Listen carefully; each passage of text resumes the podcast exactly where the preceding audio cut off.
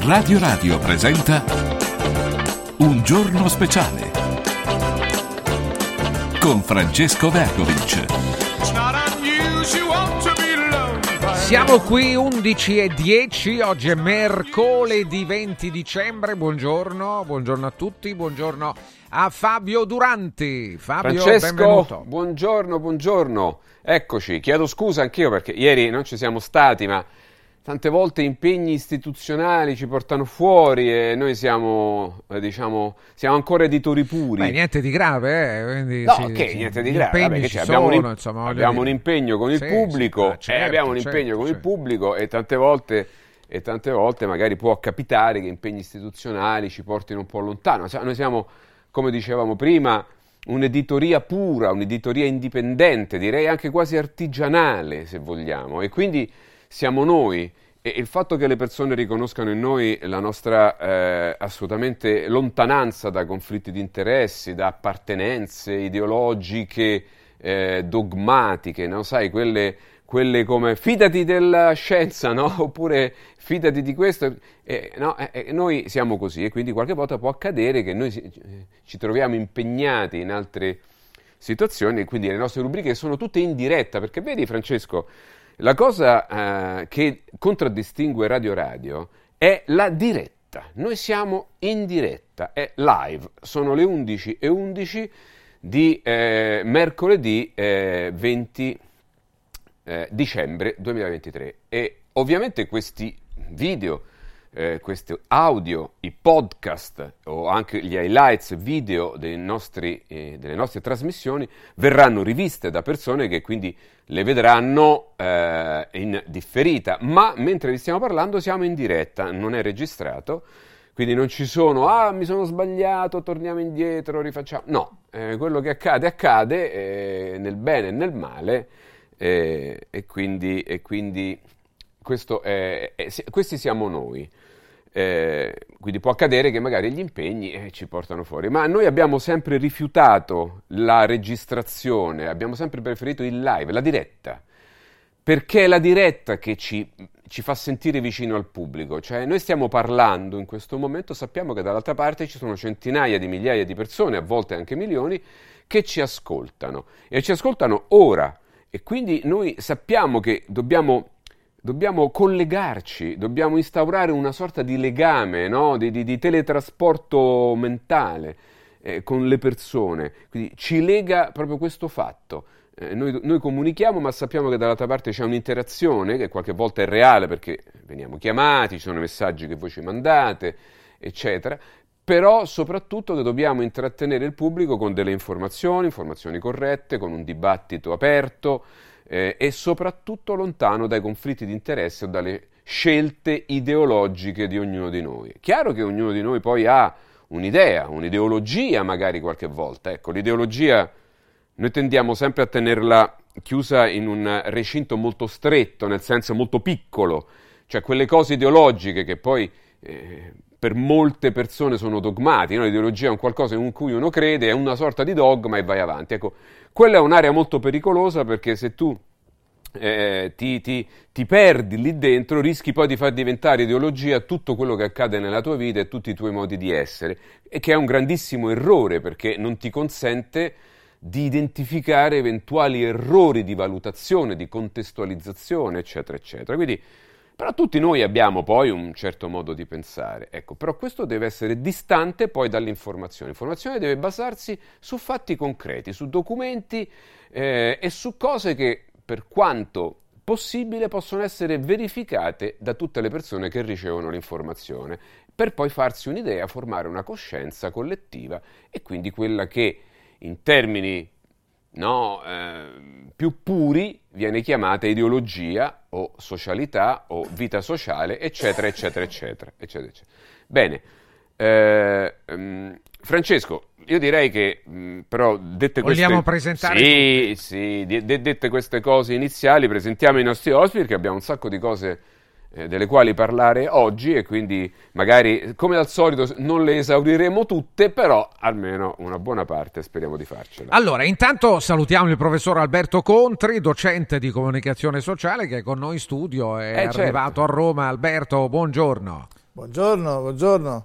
Sono pass- di passaggio a Roma, mi ha fatto molto piacere venire a, in studio direttamente per fare gli auguri di Natale e per commentare in diretta, come si diceva, Eh, sì. le cose e soprattutto ricordando che si possono commentare i fatti se i fatti vengono, vengono fatti conoscere perché, con un gioco di parole, perché ahimè ultimamente c'è un'omertà e una censura, poi ne parleremo su una quantità di cose, per cui si finisce per parlare solo del, del Pandoro della Ferragna.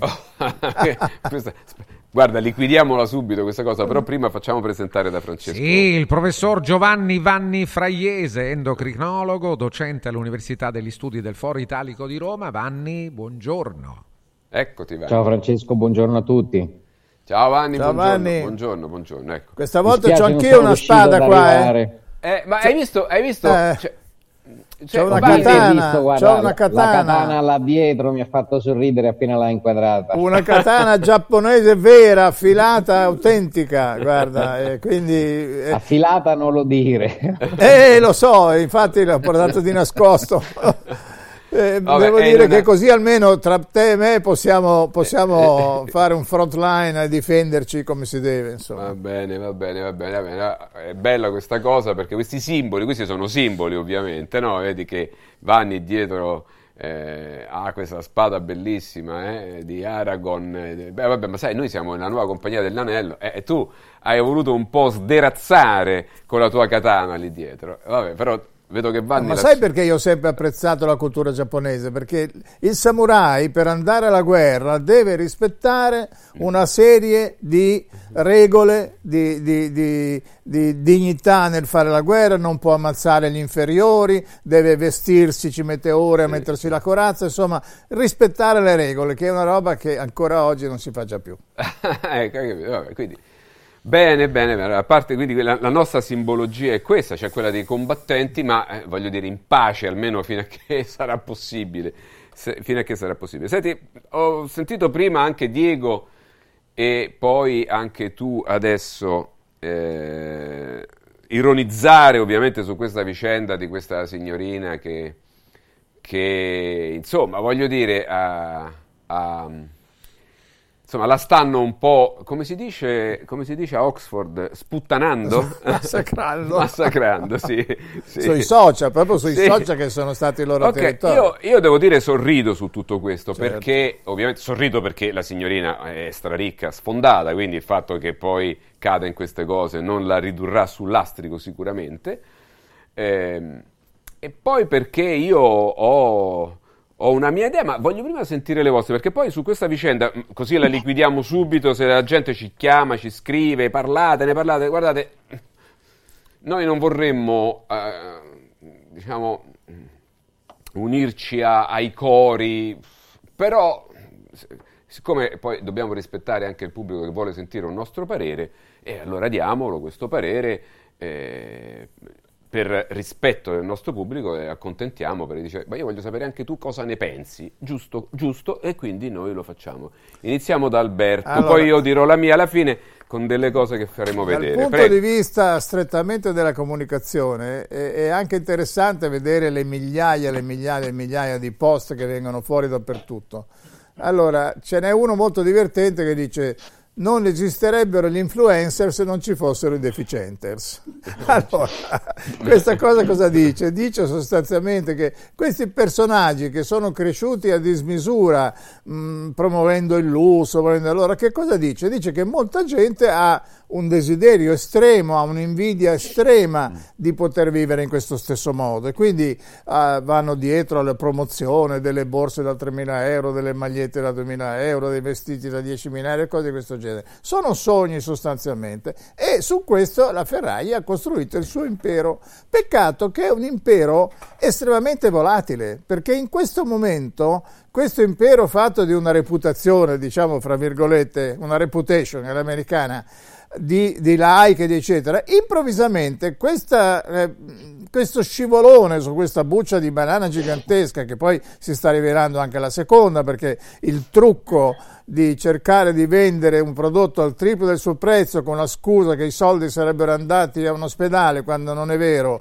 e così pure è avvenuto, pare, anche con le uova, le, le- le- le uova di Pasqua e compagnia bella, Eh, insomma, la dice anche lunga, e qui dovremmo aprire tutto un altro discorso. Anni fa era uscito un libro che si chiamava L'industria della carità, dove si dimostrava, la, eh, Furlanetto, giornalista del Sole 24 Ore, dimostrava che il 70% in media delle, delle, delle raccolte fondi vanno a finire nella gestione generale di queste grandi associazioni e ben poco va a finire ai percettori finali. Ma qui arriviamo addirittura all'opposto, qui praticamente non va a finire niente. Allora dov'è il problema per uno che fa di mestiere l'influencer?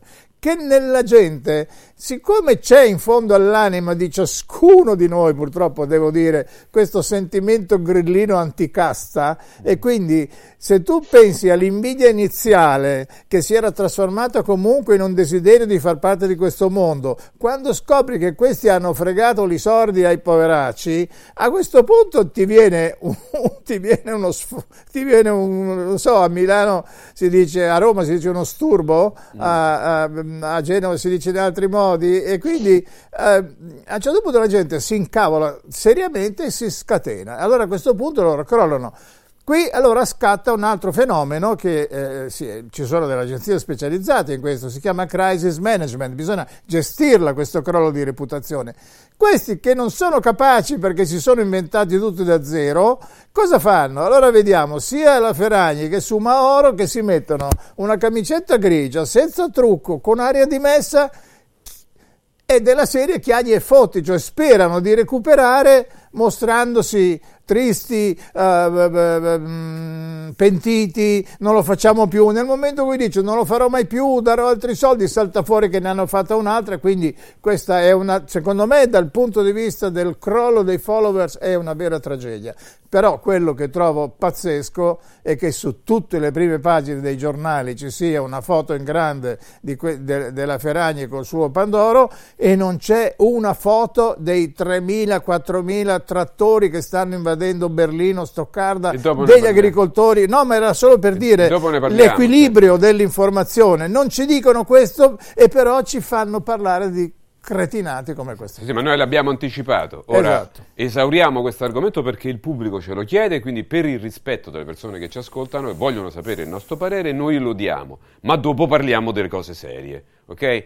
Ecco, tu hai dato una spiegazione tecnica, molto tecnica, perché ovviamente tu sei un professore di comunicazione e quindi dai una spiegazione tecnica, voglio sentire Vanni che sicuramente avrà una spiegazione avrà, una, avrà un suo parere molto meno tecnico, ma sicuramente emotivo. Vanni?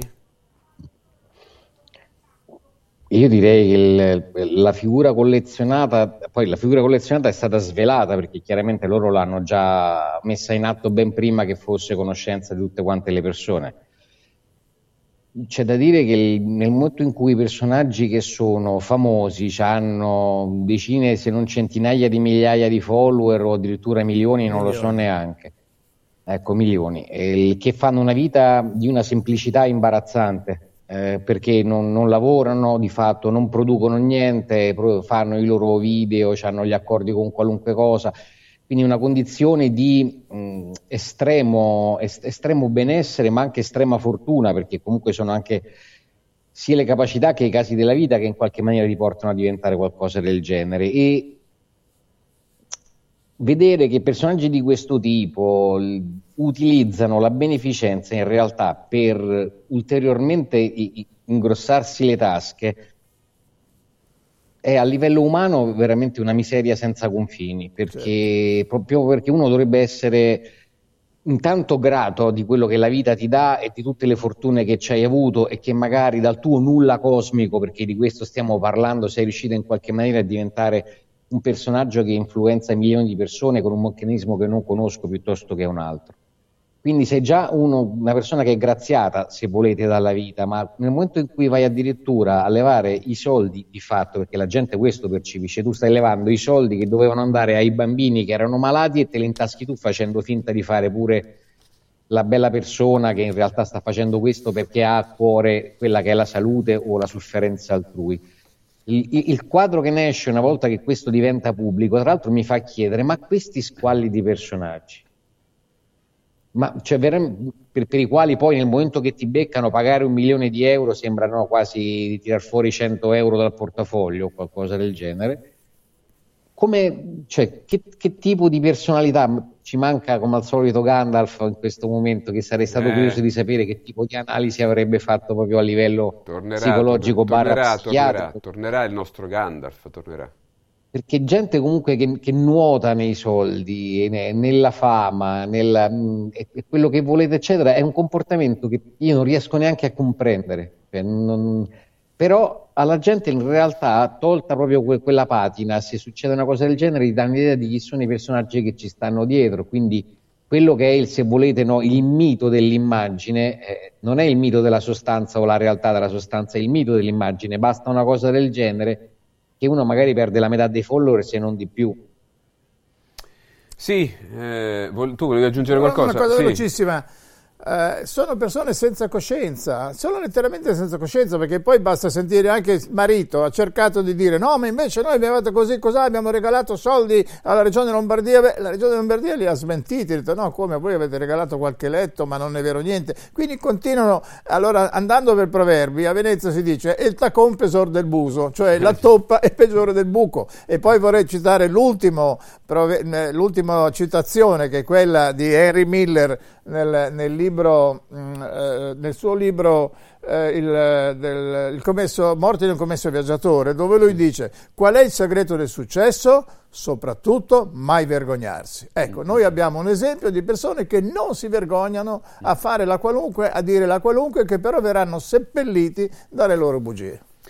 Sì, il, questo tipo di atteggiamento, eh, così almeno esprimo anche il, il, mio parere, perché poi vediamo anche una vignetta molto divertente e facciamo un'altra considerazione su un'altra di quelle storie che sta, sono tutte proprie dei nuovi divi o delle nuove dive, cioè persone che non hanno più quell'umiltà che citava prima eh, Alberto, ma anche, ma anche Vanni, che non hanno più quel rispetto per il pubblico. Ecco, il rispetto credo sia una cosa molto importante. Quando hai un microfono in mano, quando ti esibisci davanti a delle persone o quando fai anche questo nuovo mestiere che a me io faccio fatica a chiamarlo influencer perché già la parola influencer significa che io devo influenzare qualcuno su qualcosa e questo già non va bene. Io posso informare qualcuno. Influenzare già significa che sto facendo propaganda, cioè dall'influencer al propagandatore eh, la, la, il limite è veramente quasi nullo, direi che quasi si identificano l'uno con l'altro. Quindi già influenza è una parola brutta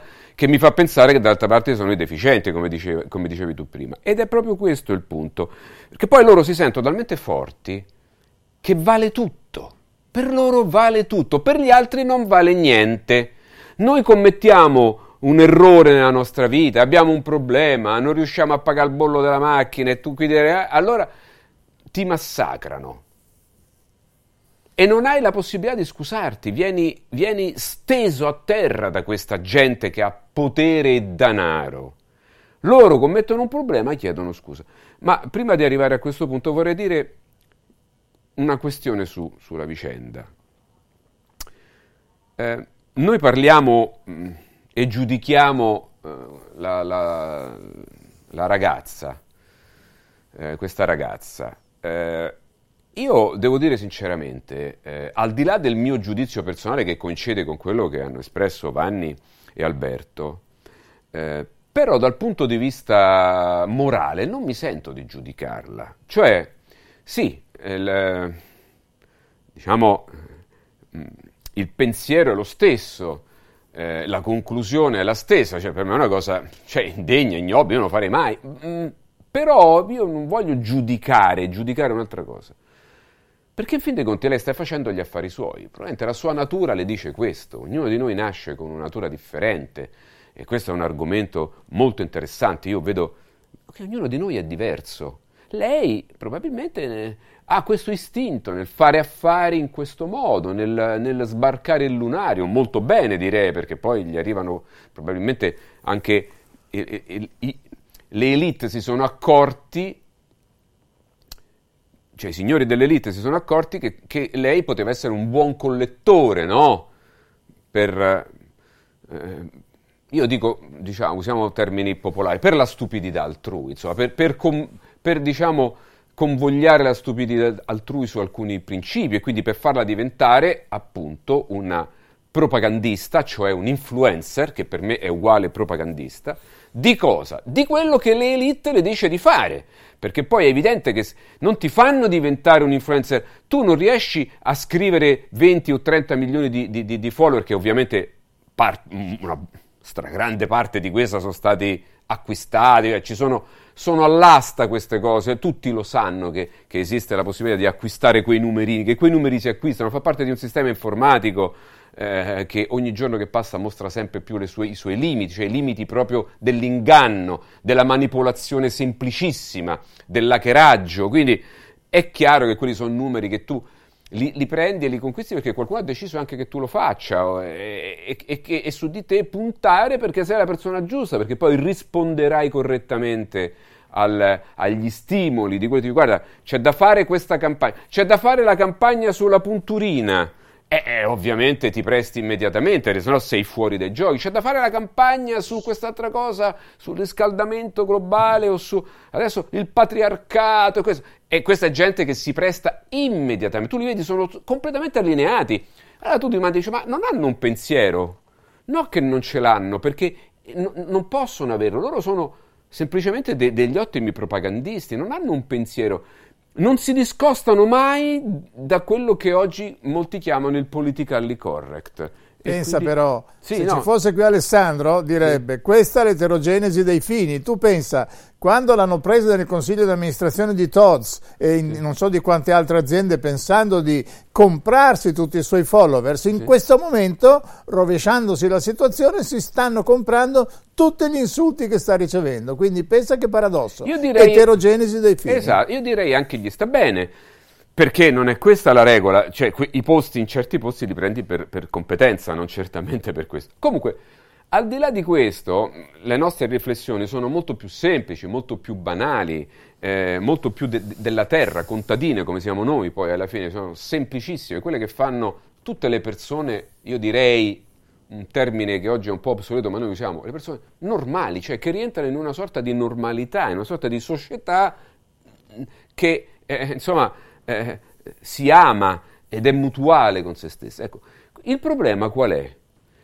Io non, non, ho nulla contro la signorina, contro questa ragazza che, mm, che, che, che, fa quello che può fare e non mi fa paura, onestamente. No, lei non mi fa paura.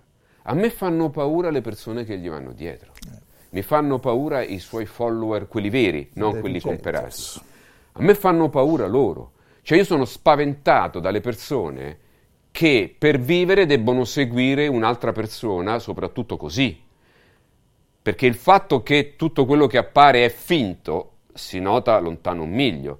Anche la famosa eh, toppa peggiore del buco che diceva prima Alberto mostra tutti i limiti di una ragazza che anche dal punto di vista dell'aspetto esteriore è totalmente differente da quella che viene mostrata. Quindi poteva evitarla questa cosa, no? per, per non far sì che che le persone poi dicessero, ah ma allora non sei quella che vede, vediamo nelle fotografie. No, eh, ora ci sono nei pensieri delle più popolari ci sono termini che qui non è anche educato ripetere, insomma. Però così è, quindi a me non fa paura a me fanno paura le persone che non hanno ancora capito questo e tante altre cose, che quindi seguono questo modo di fare.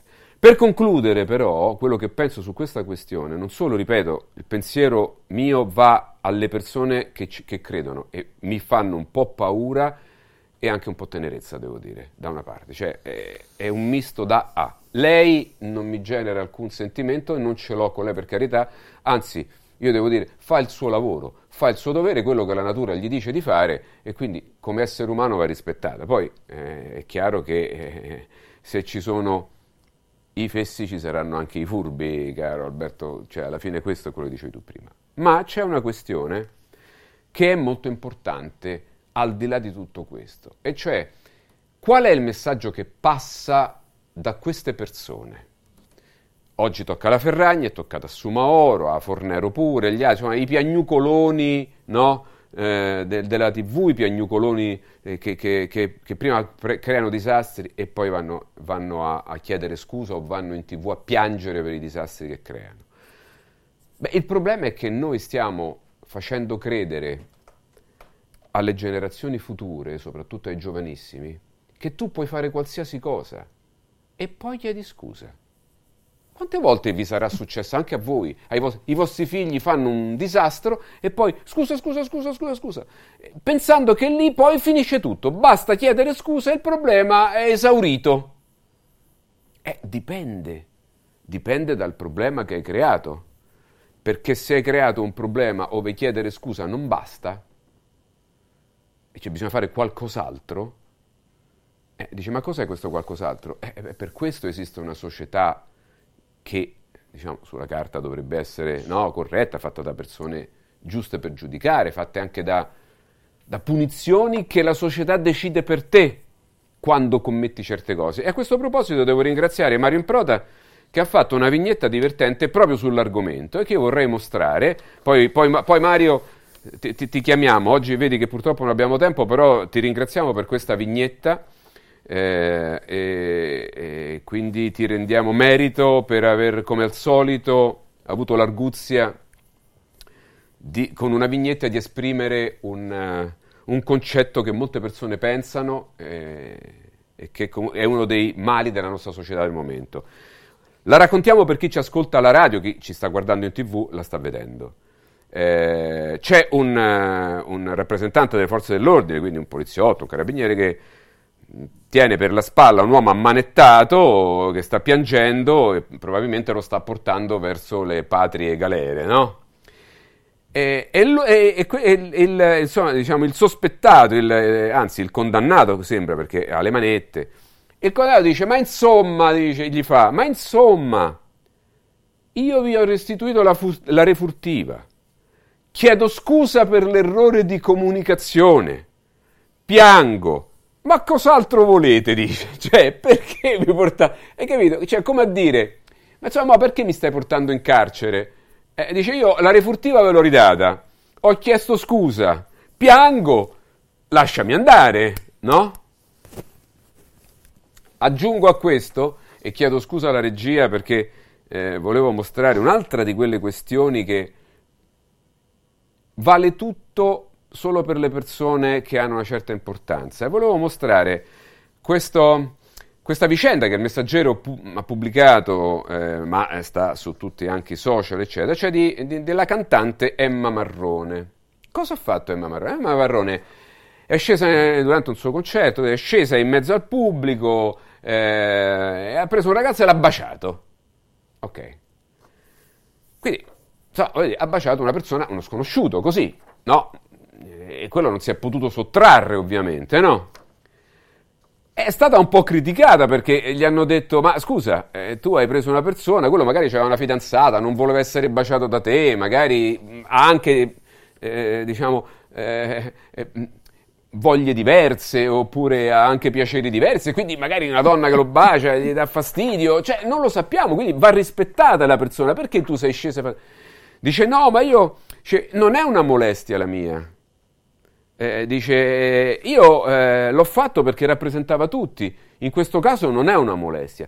Cioè, vedete che qua torniamo al solito discorso, cioè ci sono delle cose che valgono per i potenti, per le persone che fanno parte del sistema, che fanno parte del politically correct, per loro vale tutto, si può fare tutto, pubblicità ai Pandori così, basta chiedere scusa, baciare le persone perché quella gli andava, è scesa, ha baciato uno così, ma quello magari, ripeto, o c'aveva la fidanzata, magari gli dava fastidio, che ne so, guarda, ma magari poi... è un ipocondriaco e quindi dice ah ma hai baciato, ma mi ha attaccato il virus, cioè capito? Visto non mi piacciono parli, le tue labbra. Visto che parli di cantanti, ma vogliamo parlare, come eh? si chiama? Elodie, sì. che mi sembra che Gino Paoli ha detto ma questa canta in realtà, con, lui ha detto un'altra cosa, col lato B, no? Devo sì. dire, lei si è offesa, eccetera. ma c'è una che si mostra dimenando il posteriore, sì. e santo cielo, ma eh, che non è nemmeno poi così, è, è fin troppo grande secondo me, nei gusti.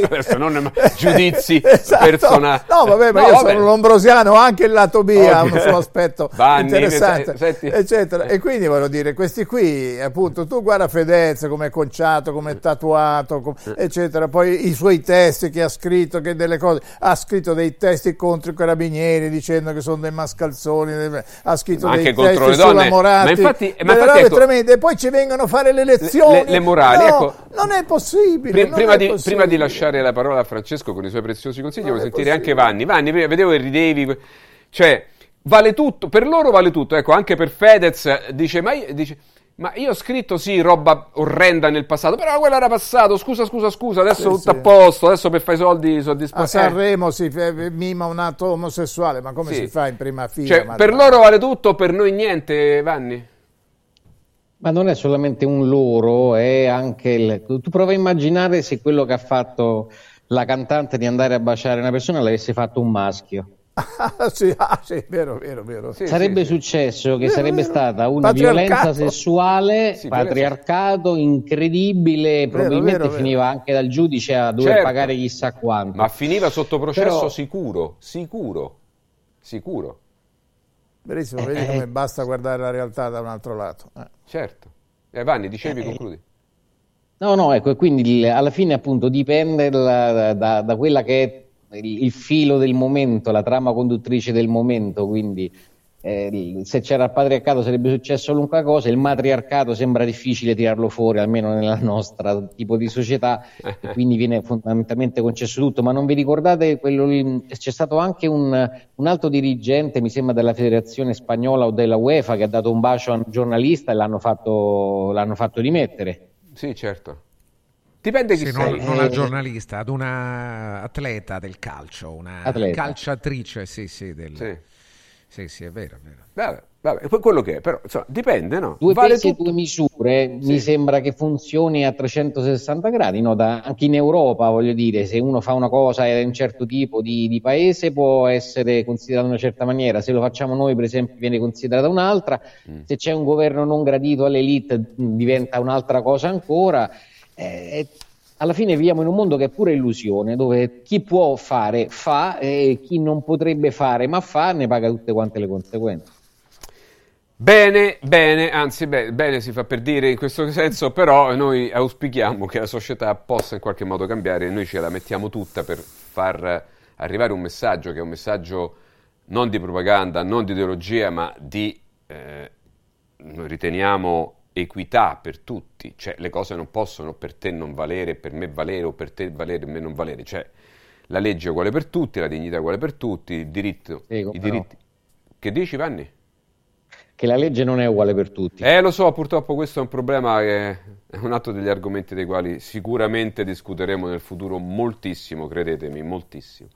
Però noi facciamo di tutto per riaffermare quei principi presenti nella nostra Costituzione, eh, che per noi sono inviolabili e anche per la stessa Costituzione sono inviolabili, questa è la parola esatta, e che però purtroppo abbiamo visto violare più di una volta. Ma fra poco parleremo di cose importanti. Ecco, eh, c'è una notizia eh, che sostanzialmente conferma un po' tutto quello che noi abbiamo detto da anni a questa parte e ci sgoliamo da questi microfoni e poi c'è la notizia che prima ha anticipato anche eh, Alberto, cioè che negli altri paesi ci sono delle proteste molto, ma molto forti che vengono taciute dal, da, dai nostri media, mentre invece ci dicono che c'è l'accordo per il patto di stabilità. No, non è vero, non, ragazzi, non ci credete perché sta accadendo, stanno accadendo cose eh, oltre Alpe che non sono proprio caramelline e dopo le vedremo anche queste. Francesco, a te la parola. Allora, attenzione perché eh, vi suggerisco per i vostri regali preziosi, oggi è il 20, beh, se non li facciamo in questi giorni quando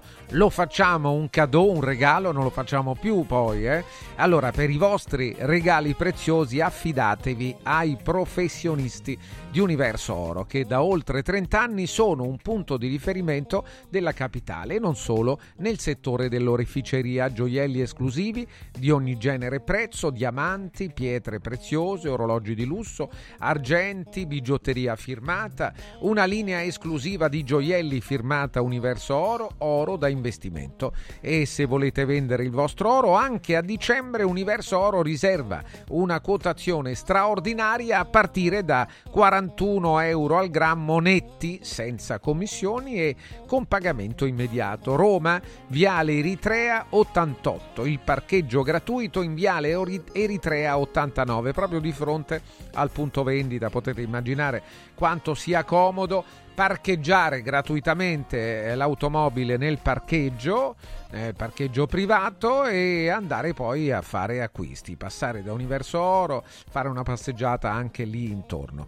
Aperto tutti i giorni, inclusa la domenica fino a domenica prossima 24 dicembre. Il numero verde è 800 13 40 30 800 13 40 30. Vi parlo anche di pirotecnica Santo Stefano con le feste il Natale, il Capodanno, non andate a caso perché se volete festeggiare con eh, i fuochi c'è Pirotecnica Santo Stefano, un'azienda seria e professionale con noi ormai da oltre dieci anni. Un vasto assortimento di fuochi d'artificio a prezzi imbattibili, razzi, torce, fumogeni e tanto altro, tutti sicuri e garantiti dal marchio CE. La Pirotecnica Santo Stefano vi aspetta a Roma in zona 100 Celle, via dei Gelsi 23 e a Roma Nord in Viale Ionio 321. Il telefono 06 64 82 94 83 06 64 82 94 83 pirotecnica santostefano.it aperti anche la domenica. Segui un giorno speciale sull'app di Radio Radio. I colori e i simboli che ci fanno battere il cuore, le emozioni che ci uniscono la storia di una grande squadra. Questo in un oggetto unico ed esclusivo, un'edizione limitata e numerata. È arrivato 1928, l'occhiale ufficiale del Frosinone Calcio che celebra l'anno di fondazione della squadra. Uno degli esclusivi 1928 pezzi può essere tuo. Scopri come su www.occhialiincantiere.it o nello store di Frosinone. Vediamoci da Occhiali in Cantiere. Mauris, il numero uno del risparmio per la casa e la famiglia. Eccola qua, sono Babbo Natale. Sì, dico proprio a voi. Volete passare un Natale speciale? Venite da Mauris per tutti i vostri regali di Natale, giocattoli, profumeria, articoli per la casa e tante decorazioni ai prezzi più bassi d'Italia. Ma avete scoperto, eh? Tanti auguri di buone feste da Martufello e Mauris, i grandi magazzini italiani del risparmio. Mauris, di più Ninja. Mauris.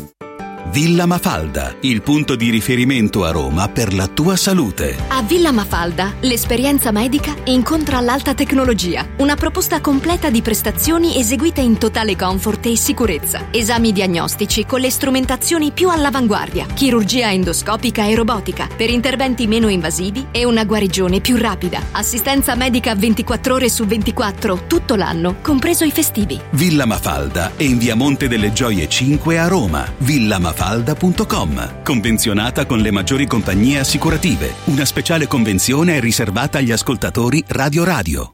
Al centro di Roma, a pochi passi da Fontana di Trevi, c'è un posto veramente speciale dove una cena tra amici, un incontro di lavoro o un pranzo in famiglia diventano indimenticabili. È Comodo Mercato Trevi, il locale dove trovi tutto ciò che desideri, con 5 cucine a vista per soddisfare ogni palato. Dalla cucina romana al sushi, dalla pizza alla pasta fatta in casa, ai cocktail spettacolari. Comodomercatotrevi.it, aperto tutti i giorni in via del Lavatore 88. Riempi le tue feste di emozioni. Ciao nonno, come stai? Molto meglio. Con la stuoia Biofarmantalgic Plus tutti i miei dolori articolari sono spariti. Te l'avevo detto. Grazie alle proprietà antidolorifiche e antinfiammatorie antinfiammatorie della stuoia Biofarmantalgic Plus. Anch'io sono tornato ad allenarmi. Allora organizziamo subito una partita a calcetto.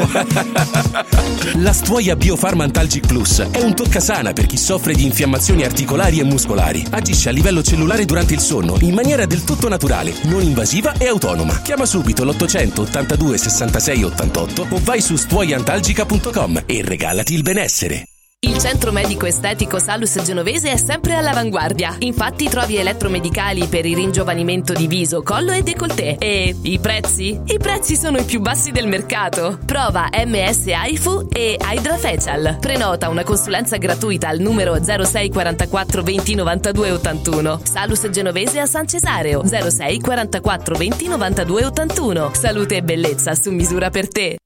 Come vanno le cose in azienda? Ah, è tutto un caos. Poco lavoro? No, al contrario, tanto lavoro, ma poco personale specializzato, anzi zero. Noi abbiamo risolto affidandoci a Valori SPA. Selezionano i candidati più qualificati, ottimizzando tempi e risorse. Se sei un candidato in cerca di occupazione o un'azienda in cerca di professionisti, scegli Valori SPA, Agenzia per il lavoro e la consulenza. 06 62 27 90 54 o valorispa.it. Vuoi un capodanno col botto? Vai a colpo sicuro. Festeggia con i colori e i suoni della pirotecnica Santo Stefano. I migliori marchi sicuri e garantiti. Vastissimo assortimento di fuochi d'artificio, fumogeni, torce e tanto altro. Si realizzano spettacoli pirotecnici di ogni genere. Fatti consigliare da un'esperienza ventennale e sconti pazzi per gli ascoltatori. Pirotecnica Santo Stefano. A Centocelle, via dei Gelsi 23 e viale Ionio 321. Pirotecnicasantostefano.it. Aperti la domenica. Basta correre ai ripari dopo le feste. Inizia ad allenarti ora. Juvenia ti offre un pacchetto sport tutto incluso a 69 euro al mese. 69 euro al mese. Corsi fitness, sala pesi e padel inclusi. Per questo Natale regalati e regala benessere. Juvenia, via Ischia di Castro 152, Roma. Juvenia.it. Segui un giorno speciale sull'app di Radio Radio.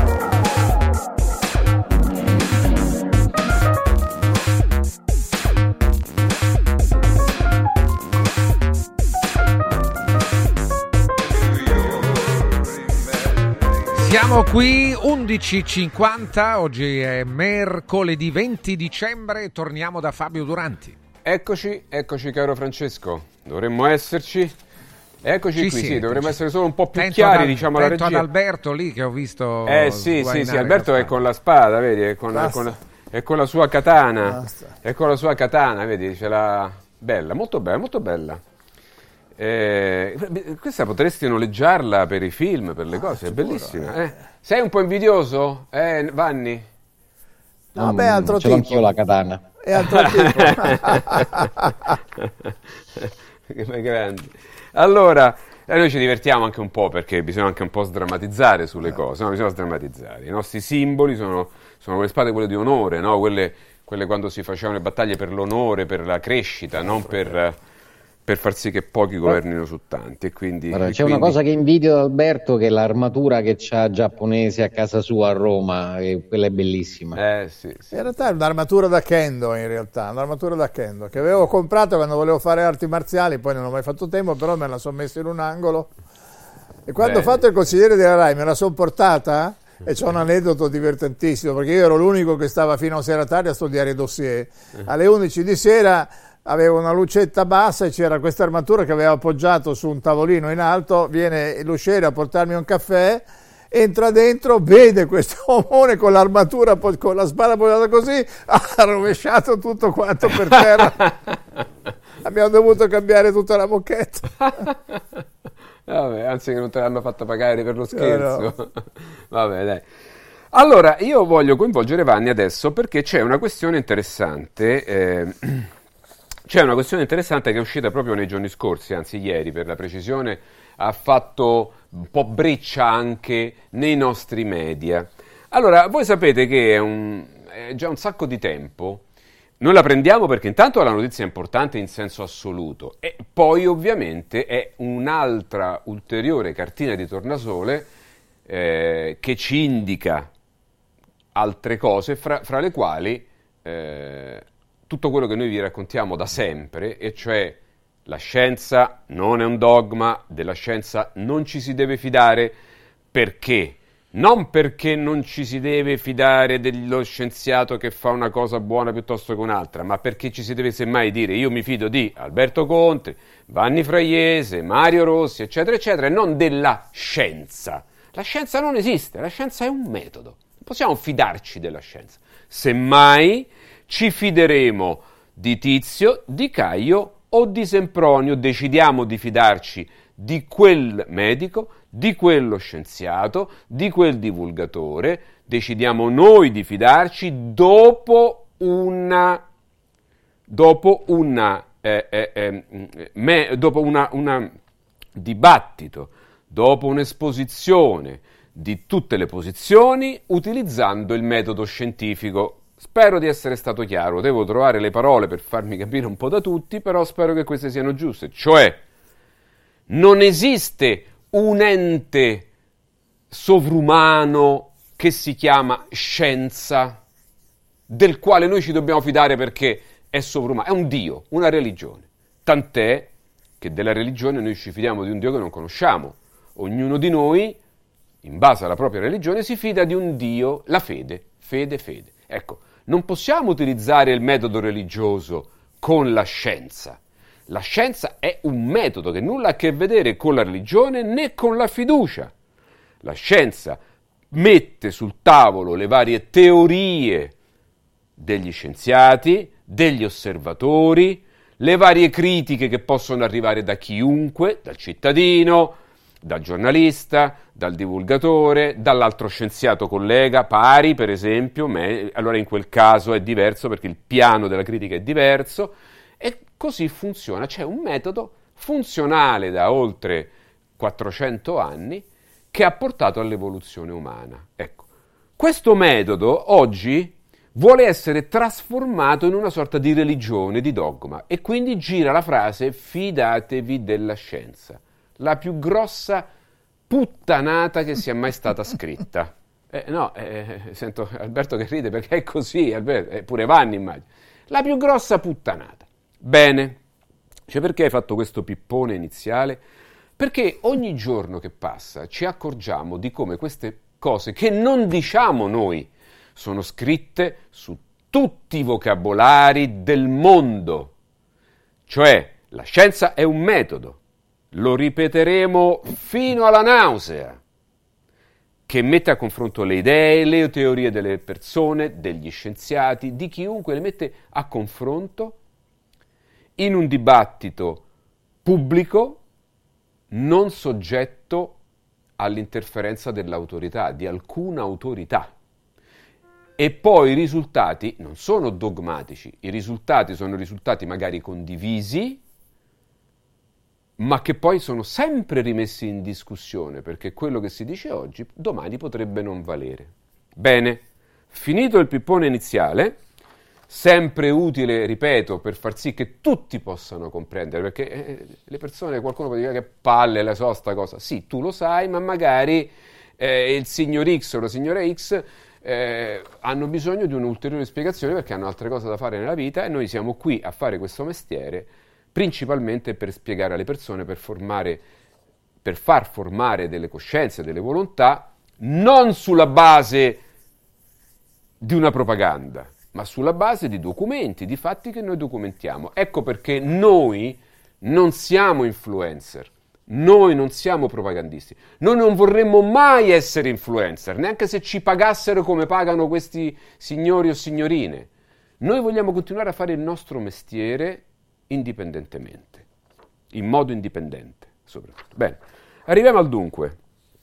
Noi abbiamo sentito negli ultimi almeno 15-20 anni Ah, la carne fa male, fa venire il ca- la carne rossa è cancerogena, guai, quindi e giù movimenti vegani contro vegani, e per carità, tutto dignitoso. Eh. Io, ad esempio, sono uno di quelli che carne rossa non ne mangio quasi mai, Ieri, ieri, ieri ho mangiato a Milano proprio, la tua città, eh, Alberto. Ieri a Milano ho mangiato una buona carne rossa perché mi è stata offerta in un locale molto bello dove, dove siamo stati invitati eh, e quindi ho assaggiato. Però io non, non, ne mangio mai perché in casa non, non, non ci piace la carne. Eh, preferiamo altre cose, preferiamo le verdure qualche volta, eh, no, però non siamo né vegani né vegetariani, mangiamo un po' tutto ma in modo equilibrato.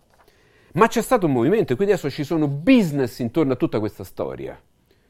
Poi adesso addirittura la carne coltivata, poi adesso addirittura che, che, che, che, loro chiamano coltivata, ma in realtà è sintetica, è carne sintetica a tutti gli effetti, la chiamano coltivata perché fa più figo, no? Fa più figo e quindi dice eh, è coltivata come le piante, no, non è, è carne sintetica. Dice Vanni, so tumori a tutti gli effetti, poi Vanni ci spiegherà perché, perché è così, già l'ha spiegato, glielo faremo rispiegare un'altra volta so tumori che ci fanno mangiare, non sappiamo cosa accadrà nel futuro, quindi mh, mm, mentre se ci mangiamo la carne noi lo sappiamo, Okay? A parte questa storia dei tumori che fa venire i tumori, eccetera. E su sta roba qua è nuova, non sappiamo le conseguenze del futuro. Cioè la barbabietola che mangiamo, la verdura, l'insalata, le cose, lo sappiamo che c'è storia. Ma sta roba qua no. Bene, ce l'hanno eh, fatta a peperini, ce l'hanno detto in tutte le lingue per anni, anni, anni, decenni, eccetera. Due palle c'è, che se uno dice mi mangio un po' di carne rossa, sembra come se stessi facendo chissà che cosa e attenzione, fa venire il cancro, eccetera, eccetera. Tutto fino a quando? E fino a pochi giorni fa. Perché? E mostriamo sempre i grandi giornaloni, eh? L'Università di Chicago pubblica un articolo su Nature, attenzione. L'Università di Chicago ha un dipartimento di biologia fra i più famosi al mondo che ha sfornato i migliori biologi del mondo. Quindi non stiamo parlando non stiamo parlando dello studiolo che hanno fatto così, no? Qualche complottista nascosto. No, l'Università di Chicago, che ha sfornato i migliori biologi del mondo, ha pubblicato su Nature un articolo che dice che la carne rossa e i latticini, rivediamolo per cortesia, sono alleati contro il cancro. E se poi andiamo a vedere l'articolo, eh, io ecco, ce l'ho qui davanti proprio, guarda, mettiamo anche gli occhiali così leggiamo meglio, ok, eccolo qui. I nutrienti contenuti nella carne rossa e nei latticini sono alleati nella lotta contro il cancro. A riaccendere il consumo su questi alimenti è uno studio dell'Università di Chicago che inverte, almeno in parte, le indicazioni dell'Organizzazione Mondiale della Sanità, la quale inserisce la carne rossa tra le sostanze cancerogene. Ok. Il dossier dell'Ateneo americano pubblicato sulla rivista Nature non è che, con, che con, suggerisce certo di consumare bistecche e cheeseburger in quantità industriale, ma questo, vabbè, voglio dire, non c'era bisogno che lo scrivevate, cioè, abbiamo capito. Tuttavia gli scienziati spiegano che la carne bovina e ovina e i latticini contengono un nutriente si chiama l'acido transvaccenico, TVA, che migliora la risposta immunitaria al cancro. Il composto sembra infatti attivare le cellule T nel corpo che aiutano il sistema immunitario a combattere i germi e a proteggersi dalle malattie. L'acido si trova nella carne degli animali da pascolo come mucche, pecore e altri mammiferi e nei loro prodotti come il latte, il formaggio, burro yogurt. E si tratta di un componente che l'organismo umano non può produrre da solo. Ops, cioè, Vanni, ops, cioè, scusate, cioè, ah, quindi cioè, l'OMS ci ha fatto credere una cosa, ha modificato le coscienze delle persone, ci ha spieg- è un po' come quando ci, dava, ci facevano, ci facevano, no, com'era la, la eh, l'elettroshock oppure ci davano l'eroina. Vi ricordate quando l'eroina era un farmaco? Era un farmaco pubblicizzato dai media statunitensi in primis. Ecco. Quindi ci hanno fatto credere tutto movimenti vegani, cose, eccetera, che adesso noi siamo i cattivoni che mangiamo la carne. E poi adesso la fucina dei biologi migliori del mondo scrive sul diario che erano tutte cazzate, scusate. allora vedete che abbiamo ragione noi. La scienza è questo, è il confronto. E quindi imporre un qualcosa perché la, detto la scienza, oppure che poi sono quattro scemi, ma tanti altri dicono il contrario, vedete che è, io direi, un vero crimine contro l'umanità. Arrivare a dire io ho la verità e tu devi fare come dico io. Fate la puntura, magnate la carne eh, sintetica, i grilli e non rompe le palle. Vanni? Guarda, questa non è in realtà una storia nuova, nel senso che non è, il, non è, la prima volta che viene pubblicato a livello scientifico che in realtà il consumo della carne rossa è associato a tutta una serie di benefici, inclusa la riduzione del cancro. È stato altresì pubblicato da altre parti invece che ci potrebbe essere una correlazione con l'aumento del cancro a livello intestinale, ma la scienza in realtà funziona con il livello di confidenza di un'informazione, cioè può essere più o meno sicuro ciò che io sto ipotizzando e sto pubblicando a seconda del livello delle prove che sono riuscito a mettere insieme. Ecco perché poi alla fine esistono questi studi che tendono a prendere diversi studi scientifici, a metterli insieme, fare quella che si chiama la meta-analisi e possibilmente avvicinarsi a una realtà, sempre che non ci sia un conflitto di interessi sufficientemente grande perché l'analisi dica quello che eventualmente viene fatto dire, perché lo sappiamo, i numeri sono come le persone, se le torturi abbastanza rivelano qualunque cosa. Eh, sulla base di questo, ricordo che il eh, Lancet pubblicò qualche tempo fa, e adesso stanno preparando il secondo volume, un articolo, anzi un giornale mono, monotematico che si chiamava It Lancet, come dovevamo salvare il futuro del pianeta adottando questa dieta eh, assolutamente vegetariana, in realtà con quantità di grammi di carne al giorno, mi sembra 8 grammi, qualcosa del genere, potete realizzare da soli che significa, eh, che doveva essere utilizzata a livello globale, altrimenti sarebbe stata la catastrofe, da cui poi la necessità della carne sintetica. Eh, in questo momento no, stanno ulteriormente parlando del metano che viene rilasciato o dalle flatulenze degli animali oppure dai rutti degli animali stessi, dicendo che questo è un altro dei grandissimi no. problemi. Eh, ragazzi, non so che dirvi, è uno dei grandissimi problemi che abbiamo, quindi, è che in realtà non so se. L'avete letto, è stato pubblicato un articolo poco tempo fa dove tra l'altro hanno misurato la quantità di gas serra rilasciati dalla respirazione degli inglesi. Ed è uscito fuori eh, che addirittura lo 0,1% dei gas serra viene eh, emesso nell'atmosfera dalle persone che, che respirano. Ah. Questo Quindi quasi adesso... ad indicare esatto, che Non c'è bisogno che noi non respiriamo. Per non respirare, chiaramente bisogna essere morti. Secondo me rimane diciamo, un'altra di quelle cose che vanno. Oggi abbiamo questo, questo sdoganamento del, del fatto che noi, vi ricordate, Cingolani lo disse molto chiaramente, lui aveva parlato col progettista della Terra e gli aveva detto Sì, sì, che evidente- 3 miliardi. che la Terra è fatta per 3 miliardi di persone e, e che noi siamo un grandissimo problema, siamo il virus, noi consumiamo e non facciamo niente, siamo il male del pianeta stesso.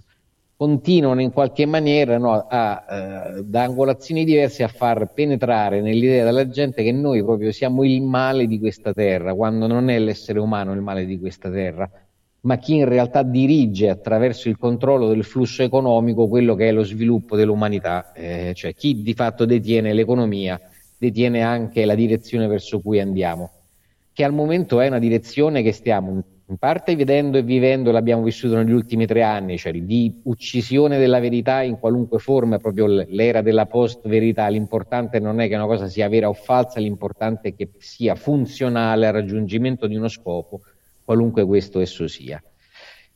Un articolo di questo tipo, vedrai, su Nature, sì sì, benissimo, ma non, non- non smuoverà una paglia, perché tanto ti diranno sì, va bene, non è un problema eh, che riguarda la salute in questo senso, ma ricordatevi che l'OMS sta proponendo in questo momento un approccio che si chiama One Health, cioè il fatto che la salute non riguardi solamente l'aspetto eh, biologico e medico dell'essere umano, ma riguarda anche l'energia, riguarda l'alimentazione, riguarda tutto quello che in pratica sono i fattori cardini della nostra società.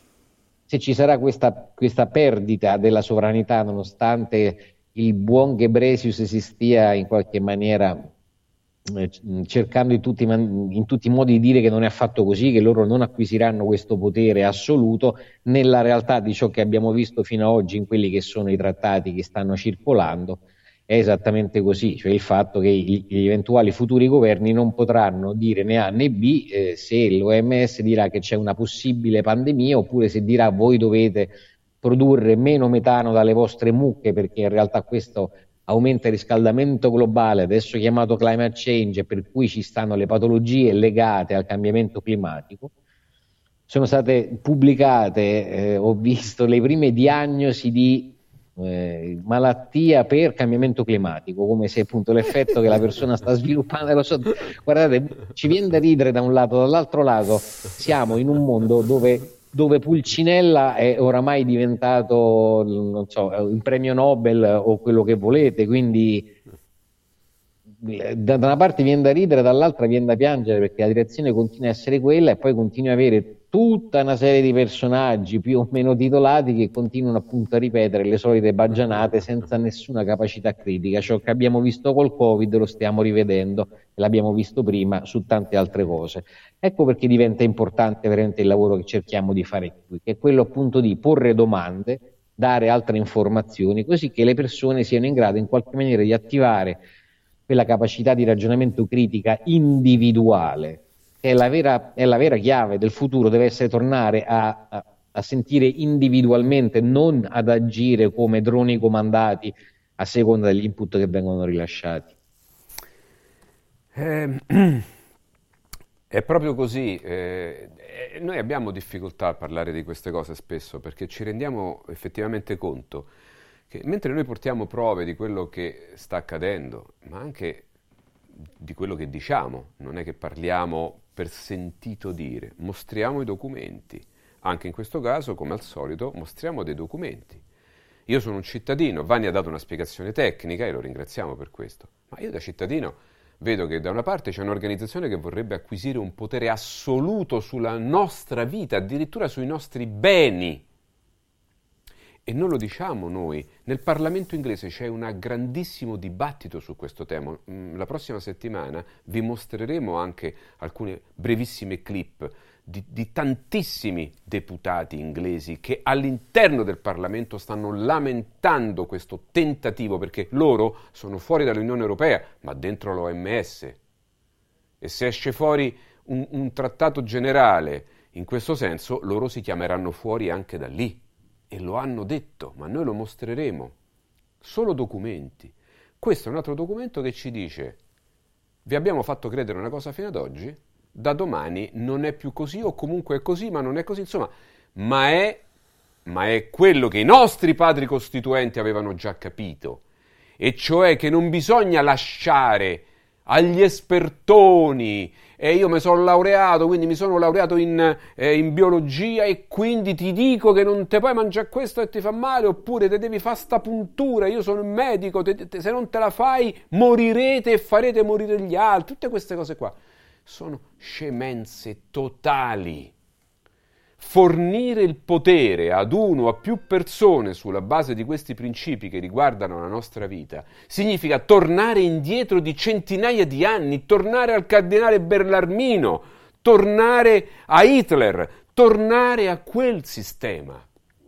E noi non vogliamo farlo. Allora, tu sei esperto di comunicazione, tu sei incazzato perché cioè pure ha, ha, inguain- sì, ha sguainato, no, eh, ha sguainato. Io ricorderei Cecco Angiolieri che diceva se io fossi cieco come sono e fui, le teste mozzerei a tondo a tondo perché quando si fanno volevo dimostrare che quello che stava dicendo Vanni è talmente vero perché questo che sta andando avanti nelle segrete stanze dell'OMS è già andato avanti con il famoso decreto del DSA europeo. E ne abbiamo avuto la prova dice ma no l'hanno votato anche Fratelli d'Italia anche quelli della Lega ma qui me su e giù è solo un regolamento e adesso stanno approfittando di quello per mettere, ne, nelle, mettere diciamo la, la musica museruola a X, cioè a Twitter, saltando addosso a Musk che sta cercando di difendersi, ma avrà, eh, voglio dire, Thierry Breton ha anche già detto, ma tutte queste cose serviranno in, in occasione delle elezioni europee. L'hanno detto apertamente, ci mm. vogliono chiudere la bocca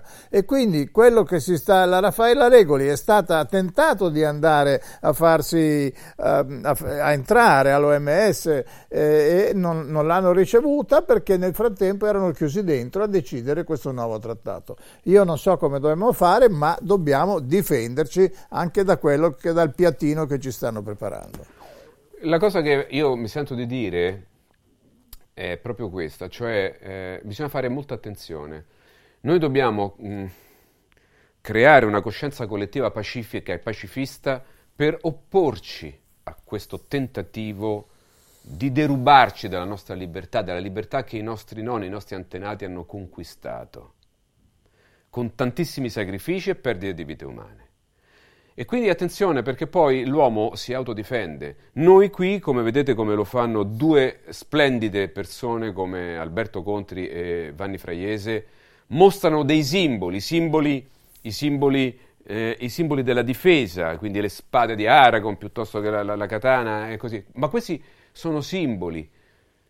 Noi mostriamo i simboli e auguratevi che rimangano simboli, proprio perché non vorremmo che questi simboli, che sono simboli di vecchie battaglie, di vecchie guerre che non si combattono ovviamente più in questo modo, ma che hanno permesso ai nostri antenati di, poter, di poterci portare fino a qui, cioè di portarci in un mondo più libero. Ecco, noi vorremmo evitare che questi simboli che noi mostriamo di difesa poi possono diventare armi più potenti che qualcun altro utilizza perché quando un mondo arriva a un livello di scontro così elevato è inevitabile una guerra che noi non vogliamo.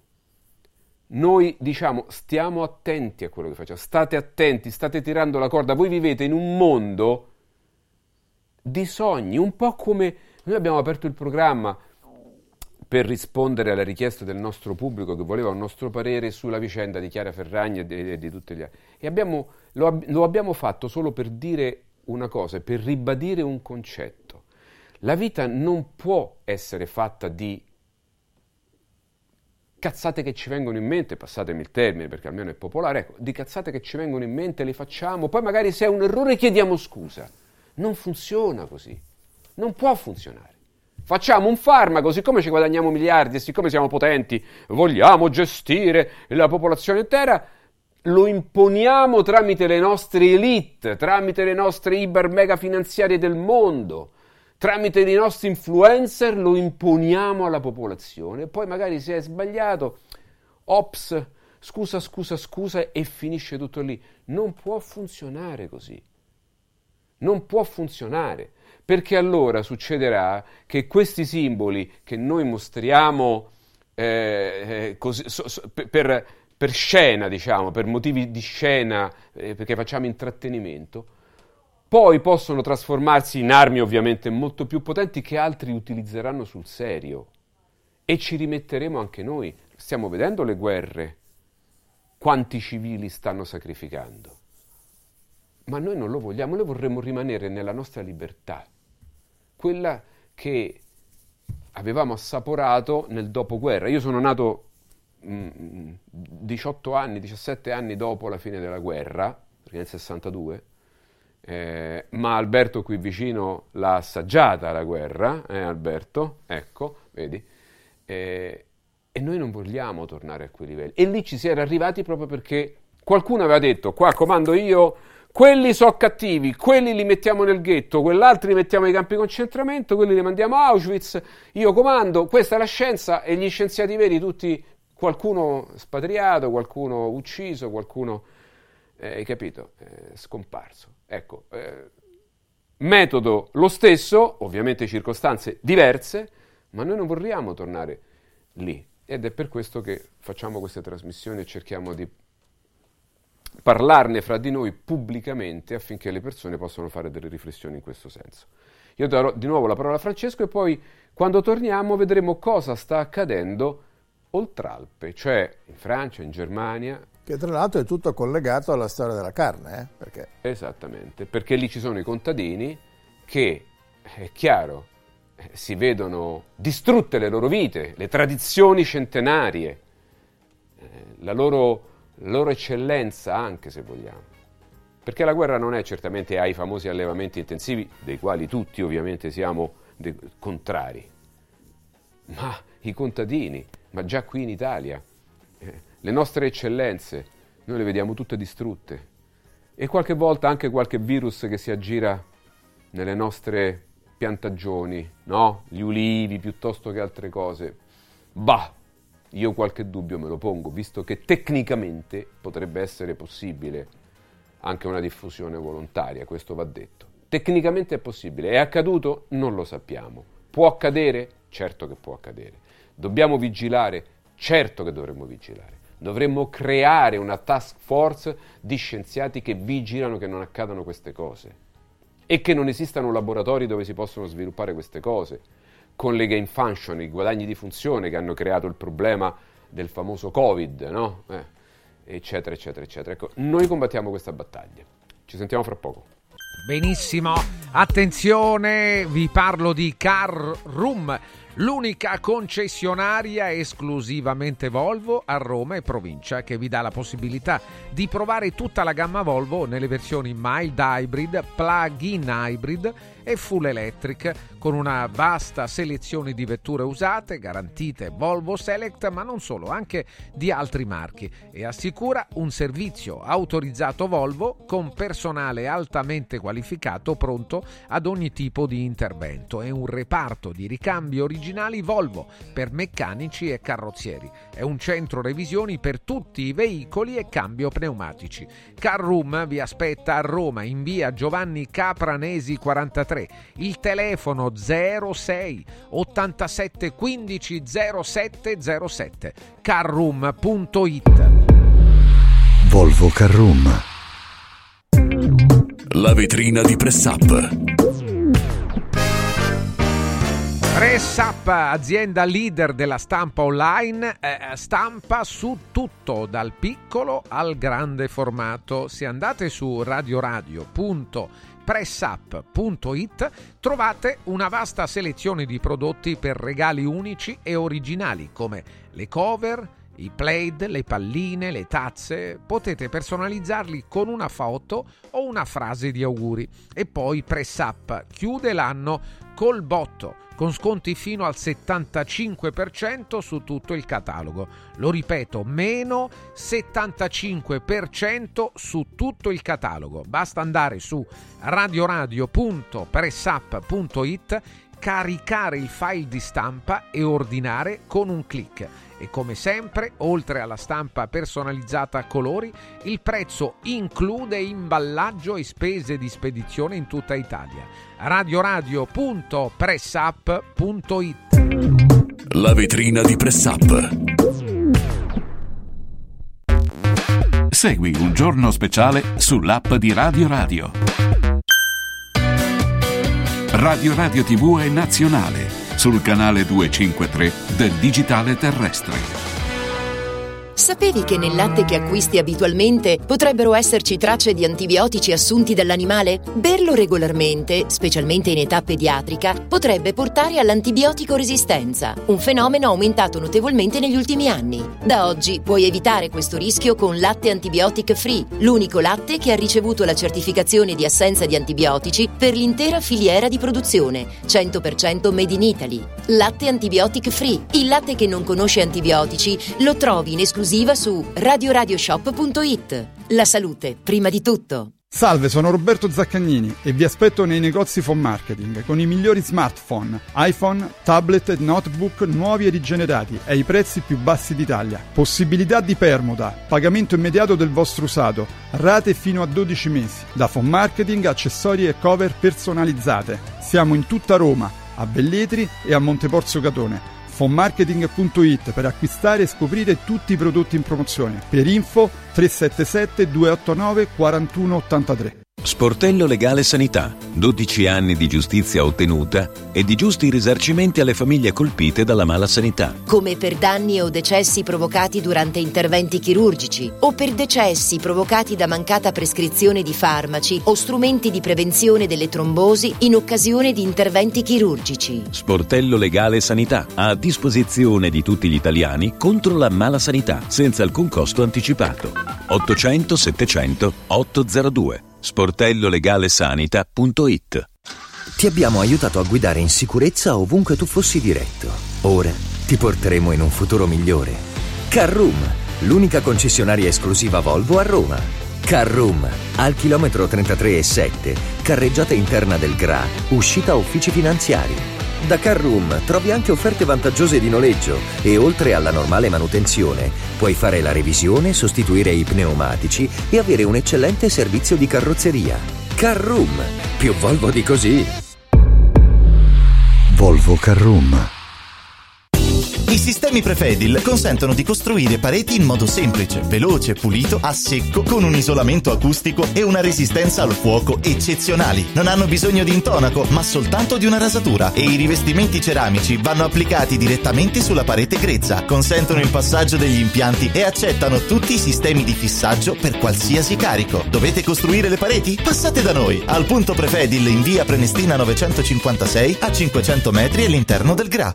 3, 2, 1, 4. 4. 4. Entra nel mondo Club Kuwait e parti subito in vantaggio. Se scarichi l'app entro il 31 gennaio, ricevi 4 euro in omaggio da spendere per il tuo prossimo rifornimento. La voglio! Scarica l'app Club Kuwait entro il 31 gennaio. In regalo per te 430 punti stella convertibili in 4 euro per il tuo prossimo rifornimento. Scopri di più su kuwait.it. Kuwait, muoviti più liberamente. Radio Radio Viaggi. Per vacanza o per lavoro, in Italia, in Europa, nel mondo. Pacchetti con soluzioni speciali per famiglia. Weekend, tour, volo più hotel, viaggi di nozze. Qualunque sia la tua destinazione, Radio Radio Viaggi la realizza su misura per te. Sede a Roma, via Appia Nuova 308C, www.radioradioviaggi.it. Telefono 06 70 30 48 63. Radio Radio Viaggi. Pronti per partire? Serial Killer Exhibition presso l'ex carcere Rocca Colonna a Castelnuovo di Porto, Roma. Ultima tappa in Italia. Info su italmostre.com. Anche quest'anno vi portiamo a casa l'oro della Sabina, l'olio nuovo extravergine di oliva Sabina DOP. Eccellenza agroalimentare del Lazio, garantito e certificato dal consorzio Sabina DOP. È possibile prenotarlo inviando un sms WhatsApp al 348 59 50 222 348 59 50 222 oppure direttamente sul sito radioradioshop.it. Sabina DOP. L'origine è protetta.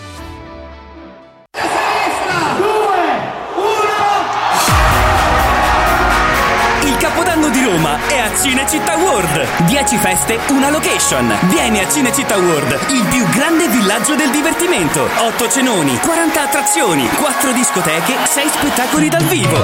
Concerti di Achille Lauro, Che Pechegno, Corona e tanti altri. Mezzanotte con i fuochi d'artificio. Biglietti da 40 euro su cinecittàworld.it. Segui un giorno speciale sull'app di Radio Radio. 12.26, oggi è mercoledì 20 dicembre, torniamo da Fabio Duranti. Eccoci, caro Francesco, eccoci qui. Allora, insomma, ci sono un sacco di argomenti, vedete, qui come al solito non riusciremo ad esaurirli tutti, ma perché? Perché poi è bene sviscerare le varie cose. Noi abbiamo anche questo, questo vizio di non approfondire bene ogni argomento e di, e di leggerlo eh, solo nella parte superficiale. Tu avevi coniato, Alberto, un, uh, un termine, no? Eh, la costante attenzione parziale? Esattamente, la costante attenzione parziale, cioè noi siamo costantemente impegnati, sia con i nostri dispositivi cellulari, dispositivi, eccetera, costantemente, cioè noi abbiamo il cervello impegnato, quindi è spento perché è occupato a fare un'altra cosa, no? Però di, che, però di cosa si occupa? Si occupa di guardare tantissime informazioni in modo parziale, cioè guarda solo la parte superficiale, non approfondisce. E quindi questo si presta, si presta ad essere governati, a diventare schiavi. Perché? Perché tu, non potendo approfondire un argomento, non riesci, non riesci ad attivare lo spirito critico, cioè capire se quella cosa che ti stanno propinando sia vera o falsa. Se il Pandoro che ti vai a comprare serve veramente a dare dei soldi in beneficenza o a riempire le tasche di una squinzia che sta lì a fare le, la propagandista. Perché io cambierei il termine influencer in propagandista, perché mi pare più appropriato. No, anche se vogliono dire la stessa cosa, se riflettete, influencer significa uno che influenza. E chi è che vuole influenzare? È uno che ha bisogno di fare propaganda. Perché noi non vogliamo influenzare, noi raccontiamo, poi lasciamo, lasciamo che gli altri decidano. Vabbè, insomma, una delle cose eh, delle quali non vi hanno parlato, una delle cose delle quali non vi hanno parlato e non vi parlano, è il fatto che in alcune parti, in alcune parti eh, d'Europa eh, c'è una protesta non indifferente, molto forte. Cosa sta accadendo? Eh, Alberto, eh, raccontaci cosa un po' sta, cosa sta accadendo. Tu, ecco, stiamo vedendo anche delle, delle, immagini. Cosa sta accadendo in Francia e in Germania? Ma io me ne sono accorto semplicemente perché su Twitter ho diversi amici che mi postano le cose dalla Francia e dalla Germania. Succede che ultimamente gli agricoltori francesi, belgi e tedeschi, ma si stanno ribellando, ma in maniera talmente potente che noi neanche ci immaginiamo. Cioè, sono andati in questi ieri e oggi e sono migliaia e migliaia i trattori che sono arrivati a Berlino, a Stoccarda e hanno bloccato le città, le autostrade, perché si stanno lamentando perché il governo gli ha tolto i sussidi per il diesel, gli ha tolto i sussidi per l'agricoltura e perché è, è, è frutto di tutta questa campagna che insegue la canna sintetica e vuole sterminare gli agricoltori. Allora già in, in Olanda Rutte, Mark Rutte ha perso perso le elezioni a fronte della ribellione degli agricoltori, evidentemente sta succedendo di tutto e di più, ma come mai? La cosa che io trovo grave, oltre che vedere sì. queste proteste che sono impressionanti, chi sta vedendo in televisione vede questi, queste file interminabili, ma sono migliaia e migliaia di trattori, ma in Francia ne stanno facendo un'altra, posso dire, ancora più divertente, nel senso che arrivano con i camion pieni di letame e li rovesciano davanti alle prefetture, ai comuni come massimo disprezzo nei confronti di quelli che li devono governare. E naturalmente non si dice una parola. Ma come mai qua i, i telegiornali zero. Ieri sera ho guardato le News 24 per vedere se c'era una cosa e c'era un lungo servizio sul panettone, sul pandoro e poi c'era la, tutta la, la, la, naturalmente ci sta riempendo delle solite notizie di cronaca efferate. Ecco qua per esempio si vede quelli che stanno rovesciando il letame davanti, per non dire di peggio, davanti a un comune. Allora, il, i tre principali paesi, eh, eh, Francia, Germania, Olanda, ma anche in Spagna sta succedendo, e qui da noi non ci danno la notizia. Allora la domanda che ci facciamo, non vogliono che noi lo sappiamo perché potremmo essere contagiati da questa ribellione, perché anche certo. da noi gli agricoltori hanno gli stessi problemi. Certo. E non solo gli agricoltori, i camionisti, tutti quelli che fanno i trasporti, la logistica e poi di conseguenza aumenteranno i prezzi al supermercato. Quindi ci andiamo di mezzo tutti, ma noi perché stiamo dormendo? Perché l'informazione dorme. E il Presidente della Repubblica che fa? Se, ci fa tutti i giorni, ormai ci tiene i telegiornali ogni, parla tutti i giorni il Presidente, io anche tecnicamente direi che qualunque cosa dica, a forza di parlare tutti i giorni, perde di importanza, perché poi sono tutti questi discorsi estremamente retorici a base si dovrebbe, bisognerebbe, bisognerebbe essere prioritario fare questo, fare quello, e però intanto di queste cose che succedono in Europa non ci dicono niente. Ma quindi c'è una,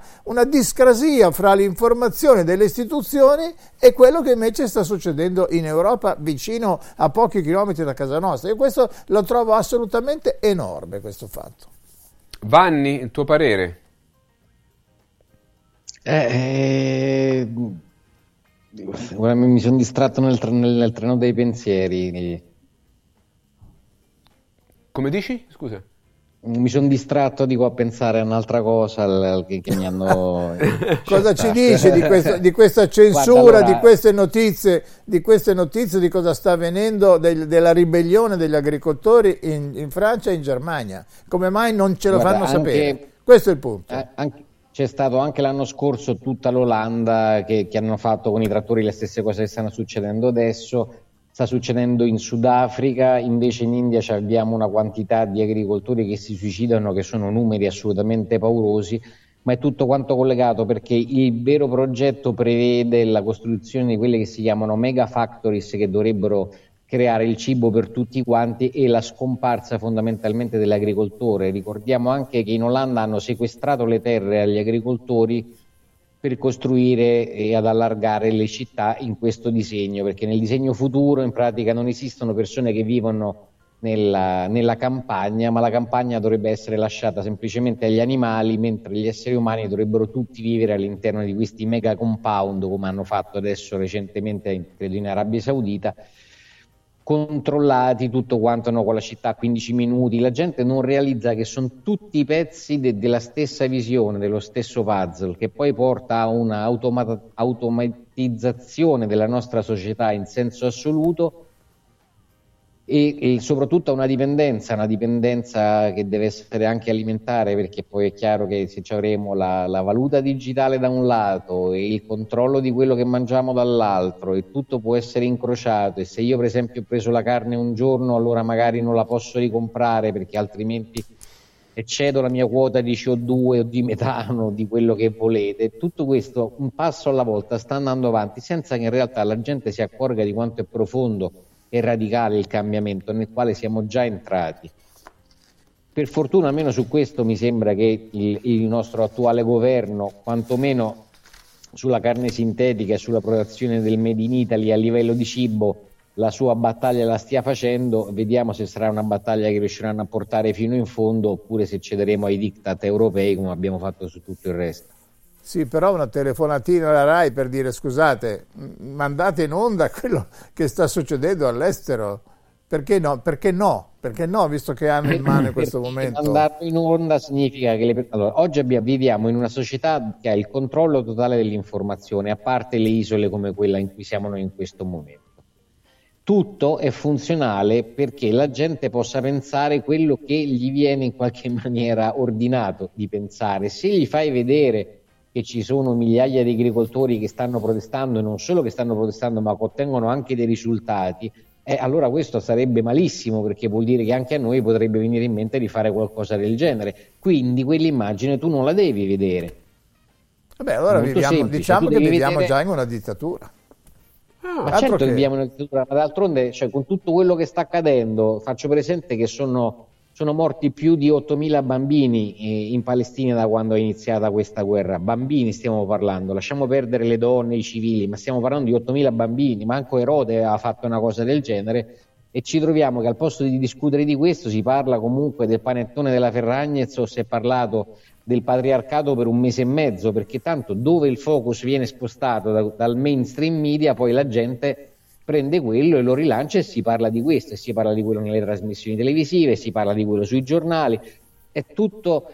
C'è una parola in inglese che si chiama misdirection, che è quello che utilizzano gli illusionisti, cioè quando vogliono farti il gioco di prestigio muovono l'attenzione da un'altra parte così che tu guardi lì mentre loro dall'altra parte stanno facendo quello che, che stanno facendo, il loro trucco.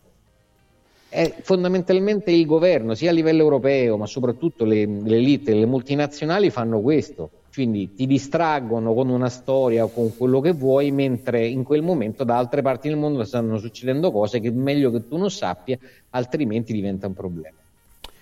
Certo, il problema però è che noi paghiamo per questo, perché se lo facessero dei privati sarebbe immorale comunque. Eh, le autority dovrebbero comunque regolare uno spazio di indipendenza garantito, tutelato, promosso, aiutato dallo Stato, eh, aiutato dallo Stato, mentre invece lo Stato aiuta gli altri propagandisti, invece dovrebbe aiutare noi.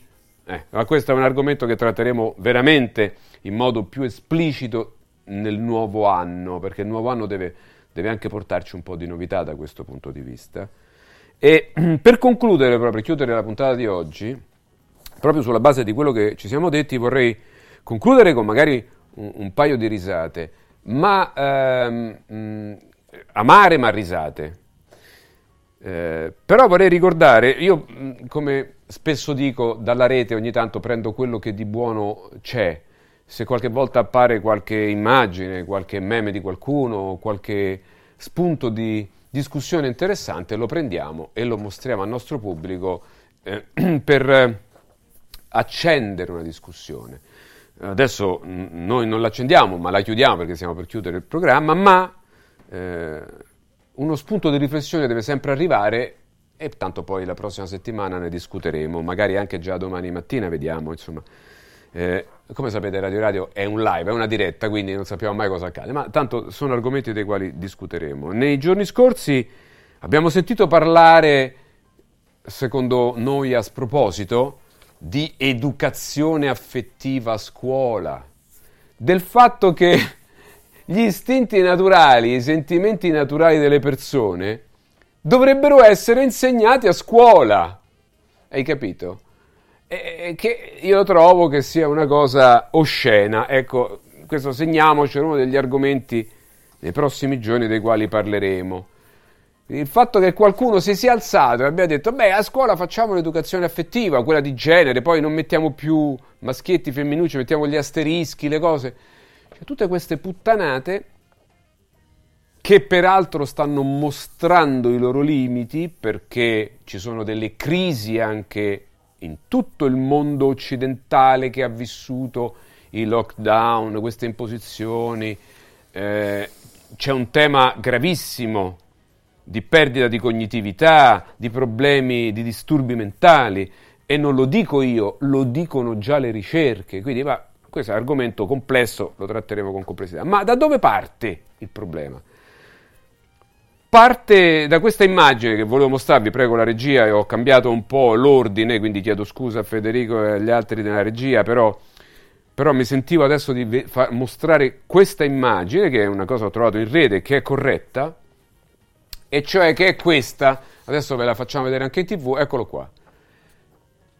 La foto mostra, sempre per gli ascoltatori della radio, una scuola, una scuola dell'infanzia probabilmente, o una scuola primaria, eh, elementare insomma, eh, o dell'infanzia, con dei bambini distanziati almeno 5 metri l'uno dall'altro, con un quadrato intorno che non devono superare, eh, e questo è quello che è accaduto eh, due o tre anni fa.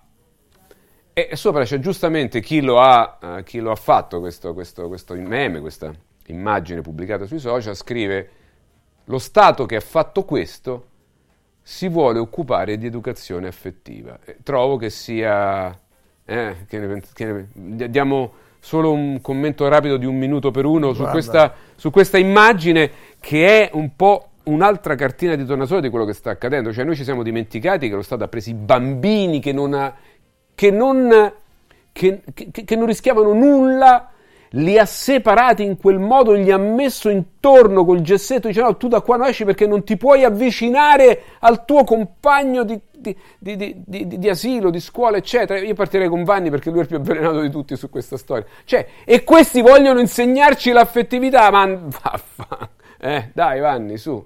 Mandaci Guarda, questo è, è, un nome, detto appunto, come al solito, no? si, si, usa una parola che poi in realtà viene completamente travisata nei fatti in ciò che viene insegnato. Quindi l'educazione affettiva molto probabilmente sarebbe stata sulla scia di quello che è voluto sempre da questi maledetti l'Organizzazione Mondiale della Sanità.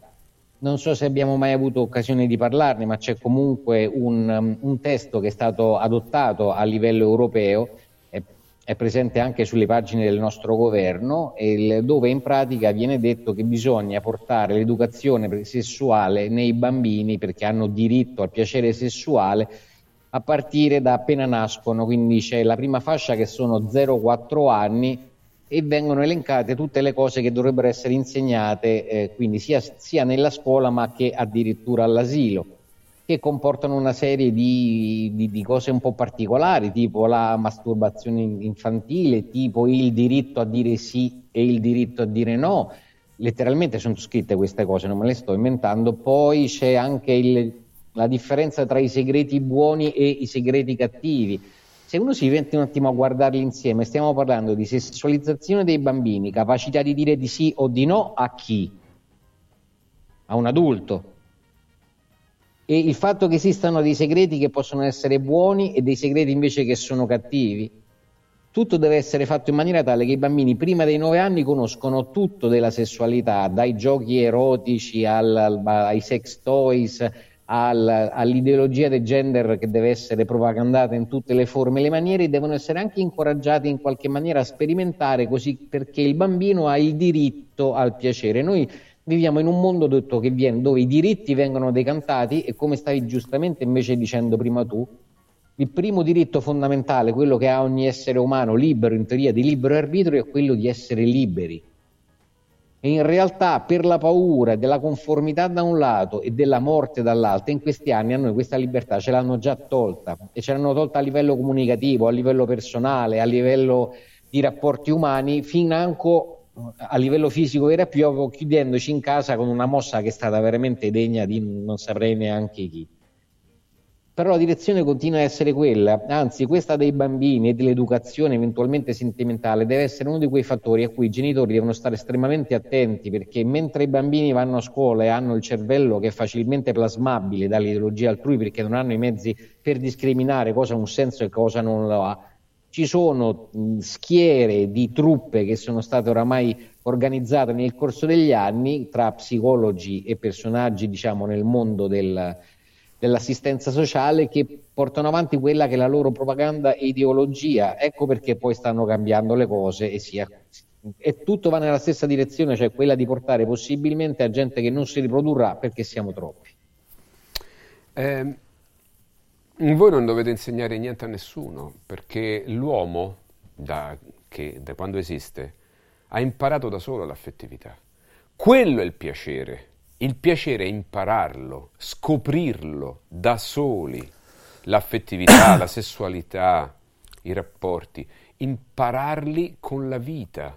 Non li deve insegnare qualcuno a scuola, anche perché insegnerà sicuramente quello che vuole lui, la sua ideologia, insegnerà quello che gli dice qualcun altro che debba insegnare. Ma comunque... Eh, ecco, ecco no, scusa Alberto, quindi la domanda era, un'altra cosa. sono demoni questi? Ma beh, sono stupidi perché la, l'affettività la insegni a scuola parlando di Paolo e Francesca, cioè il, il, il, la spieghi con la letteratura, la spieghi con la poesia, non c'è bisogno di fare un corso di 12 ore che poi va a fare la fine dell'educazione civica dove poi ci si può infilare di tutto. Scusa, io posso salutare approfittando perché di queste cose si parla in questo libro, La sindrome del criceto, che trovate anche sullo shop di Radio Radio, perché si parla di quest'uomo preso in una tenaglia fra il transumanesimo, il postumanesimo, dall'altra parte la filosofia gender, la walk culture e dall'altro ancora questa costante attenzione parziale. Quindi noi abbiamo questo minide ormai ridotto a una pecora, eterodiretto, super controllato e soprattutto qua dentro il 30% di questo testo è scritto da Elisabetta Frezza proprio sul tema della scuola. Quindi io lo consiglio molto ai genitori che sì. sono interessati perché io non sono un saggista di professione, scrivo quando ho qualcosa da dire e ho voluto dare spazio a Elisabetta perché lei con una lucidità estrema, per chi la conosce, conosce, ha tratteggiato tutti i problemi della scuola proponendo anche delle soluzioni. Quindi bisogna ritornare, tu poi che hai una moglie insegnante lo sai com'è la storia, bisogna proprio tornare a far capire, a far apprezzare ai ragazzi tramite la letteratura e la poesia, ma quali corsi di affettività? Ma per piacere, poi quando noi siamo circondati da Elodie che twerca e quella sarebbe l'affettività, ma, oppure quell'altro pazzo, come si chiamava, quello che andava a Sanremo vestito con mille cose. Vabbè, vabbè, cioè, certo. cioè, ragazzi, quindi è il contesto in cui siamo immersi che è tremendo, quindi c'è una irresponsabilità collettiva dei mass media, dei giornalismo, dell'intrattenimento, nell'abbassare il livello, come dice l'Ocse, giustamente, concludiamo ahimè con una nota amara, negli ultimi anni la, la, la, le competenze cognitive si sono abbassate del 10%. Quindi mm. vuol dire che noi totalmente, vivendo continuamente di frammenti e avendo smesso di approfondire tutto, un adulto eh, medio non sa decodificare un articolo di media difficoltà, un ragazzo non, sa leg- non capisce quello che legge, uno su due, sì. e quindi capite come siamo ridotti. Quindi bisogna ricominciare proprio dalla scuola e far riscoprire ai bambini il gusto di leggere invece che stare a vedere quella là che dimena il lato B. Bene, eh, stiamo per chiudere, ma eh, Vanni, io so che anche tu hai concluso da poco un, una fatica letteraria, però ne dobbiamo parlare qui, al, non so, domani o la prossima settimana, quando vorrai, perché io voglio sapere. Eh. Quando vuoi ti racconto, sì, le, è un, è un, testo, è un romanzo, un, un dialogo in pratica ah. che avviene comunque tra, tra, un angelo a cui viene chiesto di nascere sulla terra e il suo futuro angelo custode. Allora il mm. primo in pratica non sa niente e quindi gli si pone e pone quindi al lettore delle domande che sono in senso assoluto, qualcuno proprio che ignora semplicemente come funzionano le cose qui.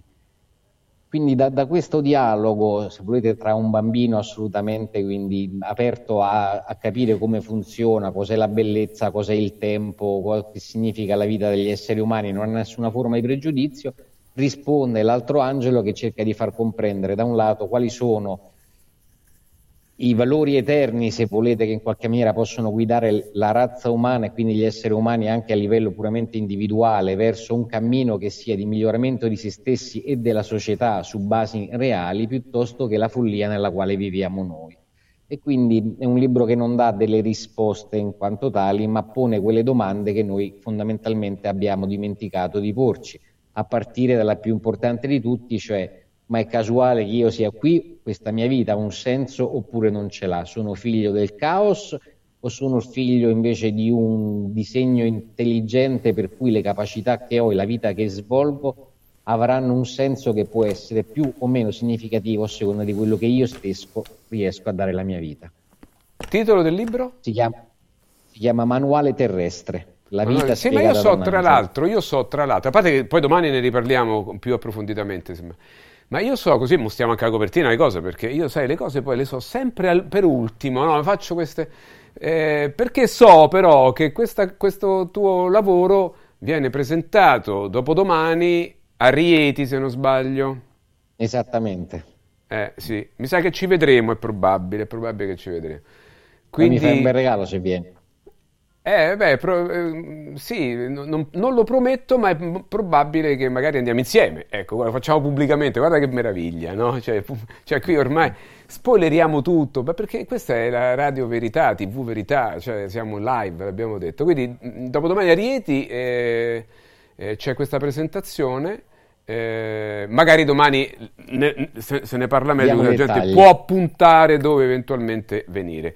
Grazie a Vanni Fraiese, grazie ad Alberto Contri, grazie a tutti e due.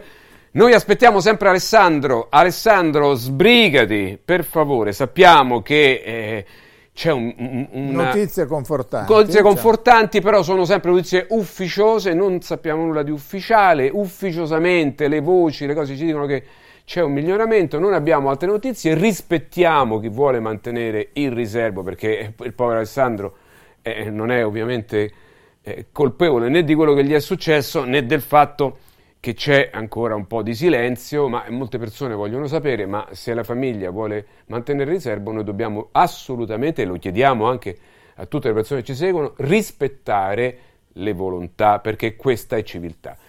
E- ma noi no, Alessandro aspettiamo qui, ma guarda, sbrigati a- a guarire, sei un leone e ti aspettiamo. Grazie. Alla prossima, grazie Buona Francesco. giornata a tutti, Grazie, buona giornata a domani. domani, Ciao, a ciao, domani ciao a tutti. 12.50. Attenti ai nostri inviti, vi parlo dello sportello legale sanità, sapete che da molti anni, sono 12 anni che si impegna con la massima serietà, con la massima dedizione a ottenere giustizia e giusti risarcimenti a favore delle famiglie colpite dalla malasanità, senza alcun costo anticipato, solo in caso di successo, sapete come funziona, gli assistiti corrisponderanno. Lo sportello legale sanità, voi chi si rivolge allo sportello legale sanità eh, solo in caso di risarcimento darete lo sportello legale sanità al pool di avvocati e medici legali che hanno lavorato eh, per voi eh, con successo quanto stabilito, quanto pattuito, questo lo pattuite prima. Poi si parte ma non dovete anticipare nulla. I casi di mala sanità possono essere molteplici, infezioni eh, all'interno delle strutture ospedaliere, danni o decessi provocati alla nascita su bambini sani, oppure decessi provocati da mancata prescrizione di farmaci o strumenti di prevenzione delle trombosi in occasione di interventi chirurgici. Se volete segnalare il vostro caso chiamate lo sportello legale sanità al numero 800 700 802. Lo ripeto 800 700 802 sportellolegalesanita.it sportellolegalesanita.it vi do degli appuntamenti venerdì 22 dicembre dopodomani. Eh, passate un pomeriggio con noi da Occhiali in Cantiere nello store di Colleferro via Fontana dell'Oste 33 uno store eh, comodo, accogliente, pieno di eh, tante cose interessanti. C'è la diretta di Radio Radio Lo Sport, diretta radio televisiva dalle 14 alle 18. Lo ricordo, venerdì, lo ripeto, venerdì prossimo 22 dicembre. Potrete approfittare anche di una promozione straordinaria 50 Special Christmas, cioè lo sconto del 50% su tutti gli occhiali da vista completi e su tutti gli occhiali da sole dei marchi migliori. Approfittate allora per fare un regalo di Natale. meno 50%. E poi sabato 23 dicembre eh, vi aspettiamo da Noi Sport a Capena in via Tiberina, chilometro 16 e 270, sempre con Radio Radio Lo Sport in diretta radio televisiva dalle 14 alle 18. Anche qui potrete approfittare per fare un regalo di Natale della grande promozione sulle carte regalo, le gift card firmate Noi Sport. Vi costeranno una cifra, ne varrà molto di più. A tra poco. Segui un giorno speciale sull'app di Radio Radio. I colori e i simboli che ci fanno battere il cuore, le emozioni che ci uniscono, la storia di una grande squadra. Questo in un oggetto unico ed esclusivo, un'edizione limitata e numerata. È arrivato 1928, l'occhiale ufficiale del Frosinone Calcio che celebra l'anno di fondazione della squadra. Uno degli esclusivi 1928 pezzi può essere tuo. Scopri come su www.occhialiincantiere.it o nello store di Frosinone. Vediamoci da Occhiali in Cantiere. Antò fa freddo. Antò fa freddo. Non ce la faccio più. Accendi la caldaia Vylant. Ecco fatto, amore. L'ho accesa. Mmm, Antò fa caldo. Pochi giorni fa con la Calor Plus ho installato una caldaia a condensazione della Vylant con sole 12 rate da 95 euro e mi hanno anche regalato 7 anni di garanzia. Eh, con questa caldaia mi sto togliendo tante soddisfazioni. Fallo anche tu con la Calor Plus. Chiama subito lo 06 86 21 3671. Antò. Press Up stampa su tutto, dal piccolo al grande formato. Bigliettini da visita, cataloghi, volantini, shopper e molto altro personalizzati con il marchio della tua azienda. Vai su radioradio.pressup.it, clicca sulla vetrina di Press Up e scopri la promozione della settimana. Fino al 31 dicembre, chiusura dell'anno con il botto. Sconti fino al 75% su tutto il catalogo. Vai su radioradio.pressup.it, il tuo stampatore online. Sorprendila, conquistala, incantala con un gioiello esclusivo Universo Oro. Diamanti e pietre preziose, orologi di lusso, argenti, bigiotteria firmata. A Natale, affidati a Universo Oro. Numero verde 813 40 30. Roma, Viale Eritrea 88. Universo-oro.it. Emozioni che durano per sempre. Per te che ami lo sport e non puoi farne a meno, a Natale metti sotto l'albero un regalo sportivo. Noi Sport ti aspetta nel Maxi Store a Capena in via Tiberina e nell'outlet a Passo Corese. Tutto l'abbigliamento casual e sportswear, calzature e accessori per uomo, donna e bambino delle migliori marche. Scopri le gift card firmate Noi Sport e niente più pensieri per i tuoi regali. Noisport.it, aperto 7 giorni su 7 con orario continuato. Il regalo perfetto per chi ami? Il benessere! Forum Sport Center per questo Natale ha attivato la promo Happy Sport and Wellness. Regala un mese socio open a 69 euro o un mese di corso sportivo a soli 49 euro. Scopri di più su forumroma.it o vienici a trovare a Roma in via Cornelia 493. Happy Sport, Happy Wellness, Happy Christmas con Forum Sport Center. Modoal a dicembre ti regala gli interessi. Acquista entro il 31 dicembre i tuoi nuovi infissi Sciuco e potrai avvalerti del pagamento in 30 mesi fino a 10.000 euro senza interessi. È bello godersi la casa con te. Richiedi subito un preventivo su modoal.it e approfitta dei bonus. Modoal ti augura buone feste. Riscopri l'importanza e la bellezza di un sorriso sano e splendente. I dentisti di Solo Sorrisi sono a disposizione per la salute e la bellezza della tua bocca. Tecniche avanzate, nessun dolore, tempi rapidi. Solo Sorrisi, gli specialisti del sorriso, con 5 studi a Roma, a Fiano Romano e ad Avezzano. E ritrovi il sorriso. 858 69 89 solosorrisi.it Sirt Life, azienda leader nel settore nutraceutico, presenta Lipo, il nuovo integratore testato scientificamente che agisce sulle cause biologiche dell'accumulo di grasso, stimola il metabolismo riducendo stress, zuccheri e grassi nel sangue. Scopri Lipo su radioradioshop.it e approfitta delle combinazioni Lipo più Sirt 500 Plus al prezzo speciale solo per gli ascoltatori di Radio Radio. Lipo più Sirte 500 Plus per elevare naturalmente il tuo livello di benessere. Anche quest'anno gli appassionati del freddo hanno il loro villaggio ghiacciato, con piste di pattinaggio sul ghiaccio, musica, eventi, animazione, intrattenimento, area food and beverage, otto fantastiche location presso Auditorium Parco della Musica, Foro Italico Santa Claus Village, Piazzere di Roma, Via delle Cave di Pietralata, Collina Fleming, Centro Commerciale Le Torri, a Cerveteri e a Latina. Visita il sito iceparkweb.it e scopri la pista più vicina a te e gli eventi in programma. Ice Park, il più grande circuito d'Italia. Segui un giorno speciale sull'app di Radio Radio.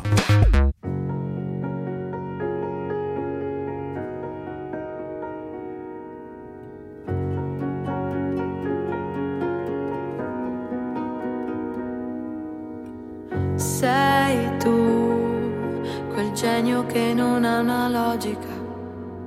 Sei tu, che arrivi e cambi la dinamica. E mi chiedo perché siano sfide per te. Tu che in nuove vite come un gatto e in ogni tua vita c'è uno come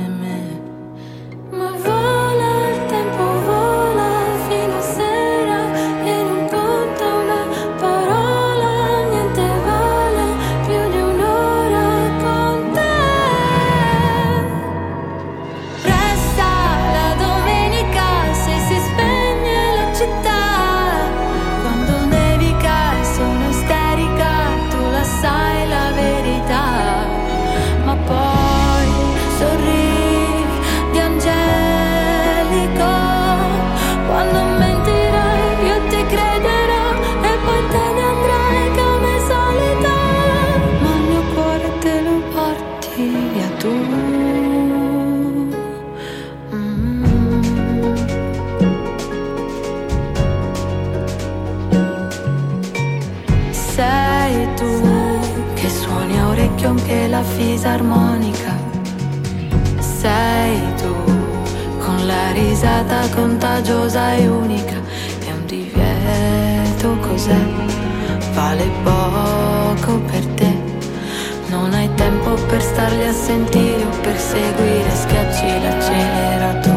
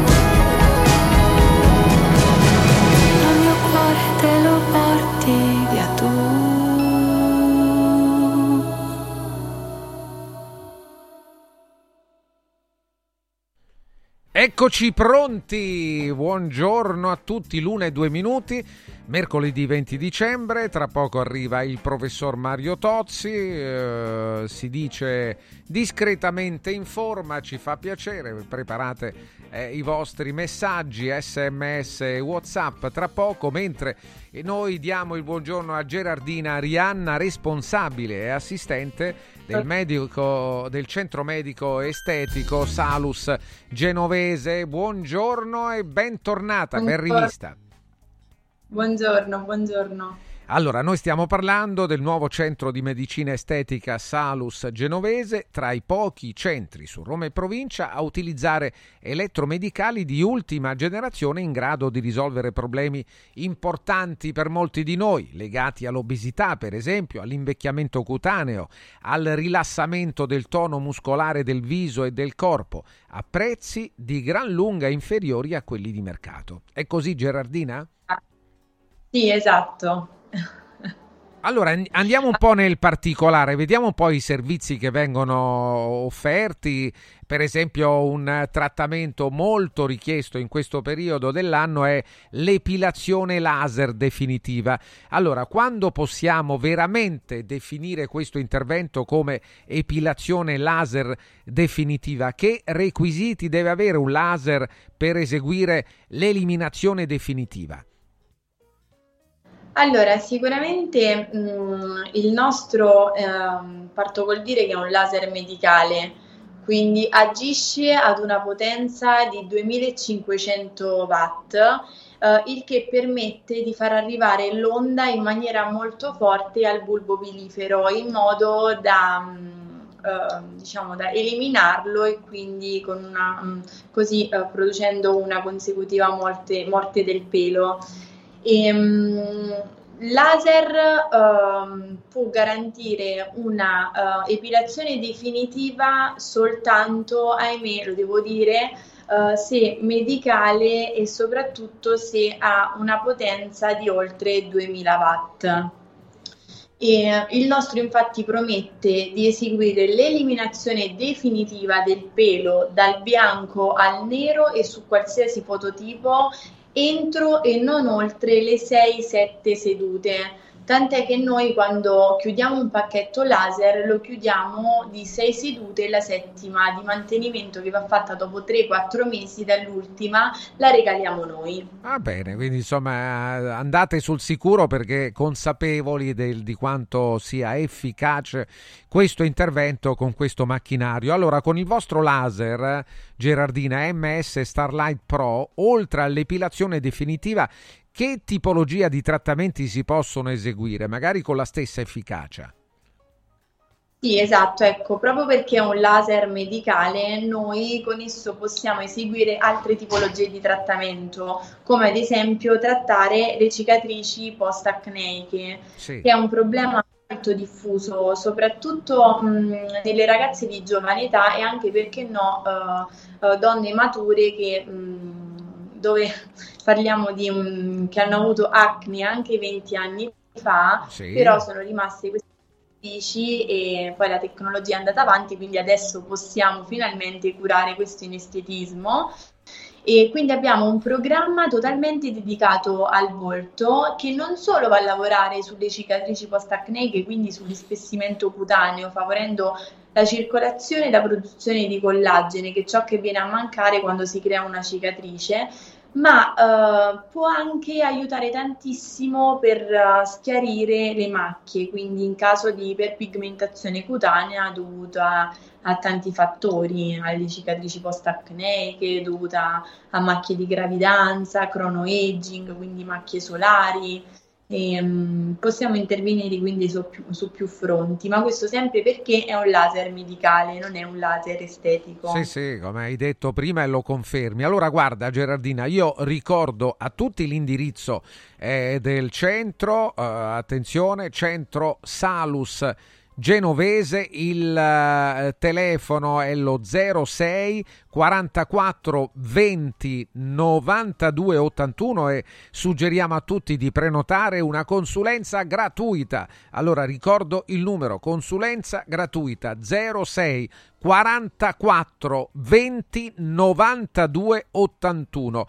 L'indirizzo San Cesareo, via Marimmana Terza 41, proprio accanto alla farmacia genovese a 50 metri dal casello autostradale, dall'uscita del casello autostradale. Grazie Gerardina, buon lavoro. E auguri di buon Natale. Grazie, auguri a te e anche a tutti i pazienti che vengono da voi. Noi diamo la linea alla regia, torniamo tra poco. Segui un giorno speciale sull'app di Radio Radio. Natale con Radio Radio. Il 25 dicembre, dalle 10 alle 13, con il nostro direttore Ilario Di Giovan Battista, per augurarci Buon Natale. In diretta su Radio Radio e Radio Radio TV Nazionale, sul canale 253 del Digitale Terrestre. Ospiti a sorpresa e le vostre testimonianze in diretta. Buon Natale con Radio Radio. Il 25 dicembre, dalle 10. Mauris, il numero uno del risparmio per la casa e la famiglia. Eccola qua, sono Babbo Natale. Sì, dico proprio a voi. Volete passare un Natale speciale? Venite da Mauris per tutti i vostri regali di Natale, giocattoli, profumeria, articoli per la casa e tante decorazioni ai prezzi più bassi d'Italia. Ma avete scoperto, eh? Tanti auguri di buone feste da Martufello e Mauris, i grandi magazzini italiani del risparmio. Mauris, di più ninja. Mauris. Caro Babbo Natale, quest'anno vorrei tanto rendere speciale il Natale. Oh, oh, oh! Merry Christmas! Da Occhiali in Cantiere, il Natale è già speciale con il 50% di sconto su tutti gli occhiali, da vista e da sole. Affrettati! La magia degli sconti di Natale è fino al 31 dicembre. Buone feste da Occhiali in Cantiere, Capena Colleferro Frosinone. Venerdì 22 dicembre, vediamoci nello store di Colleferro con la diretta di Radio Radio dalle 14 alle 18. Oh, oh, oh! Ti abbiamo aiutato a guidare in sicurezza ovunque tu fossi diretto. Ora ti porteremo in un futuro migliore.